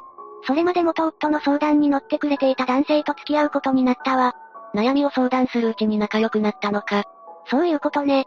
でもその後、この恋人とは席を入れなかったの。え？結婚するつもりはなかったのか？佐藤あゆみは一度結婚に失敗していることもあり、再婚に消極的な考えだった可能性があるわ。それに元夫の子供がいるっていうのも、引っかかっていたのかもしれないわね。うーむ、また失敗するのが怖かったのかもしれないな。けどまあ、暴力を振るう夫と暮らすよりはマシだと思うぜ。それがそうとも言えないのよね。最初は仲良く3人で暮らしていたんだけど、次第に雲行きが怪しくなっていくのよ。どういうことだ？実は佐藤あゆみは初めての子育てで、ノイローゼ気味になっていたそうなの。小さい子を育てるのってパワーがいるって聞くもんな。そうね。しかも長女は周囲の子よりも、発達のスピードがゆっくりだったわ。そのせいで、歩き始める時期や言葉を話す時期も遅れていたのよ。母親からすると、我が子の発達が遅いのは不安になると思うぜ。ええ。さらに長女はアトピーや喘息などの疾患も持っていたの。体が弱い子だったのか？持病があるくらいだから、他の子よりも弱かったんでしょうね。なので、佐藤あゆみは、長女が他の病気にかからないよう予防注射をしっかりと受けさせていたわ。ちゃんと予防しておかないと、持病が悪化したら大変だもんな。そうね。普段から小児科にも通っていて、かかりつけ医もいたそうよ。佐藤あゆみは自分の子の体が弱いことが辛かったのか、かかりつけ医にうちの子はどうして弱いの？といったことを繰り返し聞いていたわ。そうだったのか。かかりつけ医は、当時の佐藤あゆみは精一杯、子育てをしていたと証言しているからね。確かに、子供を病院に連れて行ったり、育児はしっかりしているように感じるぜ。近所でも親子で散歩している姿が見られていたそうよ。一見すると、何の問題もない親子だと思われていたみたい。今のところ、少し心配性な母親って感じにしか思えないぜ。でも、佐藤あゆみ自身は育児によってどんどん追い詰められていくの。今回の事件が起こる2ヶ月前には、市役所の相談窓口にも訪れていたそうよ。佐藤あゆみは相談員に対して、育児疲れによってイライラすると泣きながら打ち明けているわ。大人が泣くほど悩むって、子育てが相当きつかったんだろうな。この話を聞いた相談員は、佐藤あゆみにあるアドバイスをするの。それは、1日に1度、7秒間、子供を抱きしめてあげてというものだったわ。その方法はうまくいったのか？実際に佐藤あゆみは、長女にこの方法を試したわ。抱きしめられた長女は喜んだんだけど、育児のストレスは解消できなかったみたい。子供とのスキンシップは大事だと思うが、育児で疲れている母親に必要なのは休息なのかもしれないな。そうね。四六時中、子供と一緒にいるとずっとお世話をしないといけないわ。目を離した隙に、怪我をしてしまう危険性もあるし。そう考えると子供を育てるのって一瞬たりとも気が抜けないな。母親が一人で育てるのには無理があると思うわ。だから子育てをするときは、周囲のサポートが最も必要と言われているの。そうだよな。佐藤あゆみが相談窓口でアドバイスをもらった1ヶ月後、長女が保育所で熱を出しちゃうのよ。保育所では預かっている子供が熱を出した場合、すぐ保護者に連絡を入れる必要があるわ。しばらく様子を見てくれたりしないのか？もし伝染病だったら、他の子に移っちゃうからね。それを避けるためにも、保護者には子供を迎えに来てもらわないといけないの。なるほどな。だから保育所は佐藤あゆみに、長女を迎えに来るよう連絡を入れたわ。けれど彼女は、もう無理、と泣いて拒否したのよ。え？子供を迎えに行きたくないってことか？子供が保育所に行っている間は、育児から解放されると思っていたんでしょうね。早く迎えに行かなければいけないことが、耐えられなかったのかもしれないわ。いや、でも迎えを拒否された子供はどうなってしまうんだ？保育所から、児童相談所に連絡が入って、長女を一時的に保護することになったの。けれど、佐藤あゆみの実家にいた家族が長女を引き取ったので、保護はなしになったわ。そのまま保護されていれば、事件を防げたのかもしれないな。ええそうね。この騒動から1ヶ月後に、長女は母親に殺されてしまうのよ。育児疲れで追い詰められていたのはわかるが、どうして殺そうと思ったんだ？じゃあ次は、犯行の動機について詳しく解説するわね。佐藤あゆみは長女の育児に悩んでいるのと同時に、恋人との関係にも悩んでいたの。同棲するくらい仲がいいのに何を悩むことがあるんだ？実は、一緒に生活するうちに恋人の態度が変化していったのよ。なんだって？それまでは仲良く三人で過ごしていたんだけど、次第に恋人が長女を疎ましく思うようになったの。長女はよく泣く子だったので、その泣き声が恋人にとっては鬱陶しいものでしかなかったわ。さらに恋人と長女は血の繋がった親子でもない他人だから、余計に腹が立ったんでしょうね。子供が泣くのって当たり前なんじゃないか？毎日、子供の泣き声を聞くのはきつかったのかもしれないわね。そんな恋人の様子を見て、佐藤あゆみは徐々に心を病んでいくのよ。それは心配になってくるな。事件が起こった日の朝も、不機嫌になった恋人がトイレにこもった後、ドアを殴って壊していたの。え？なんでそんなことするんだよ。何かイラつくことがあったんでしょうね。わざわざドアを壊して威圧しているのが恐ろしいわね。不満があるなら言葉にして伝えてほしいぜ。そうじゃないと、一緒に住んでいる人がビビっちゃうだろ。マリサの言う通りよ。佐藤あゆみはその日、保育所に長女を迎えに行った後、自宅に帰ろうとせず実家に寄ったの。家に帰りたくなかったから、ギリギリまで実家にいたかったんだろうな。ええ本当は長女を実家に置いていきたい気持ちもあったそうよ。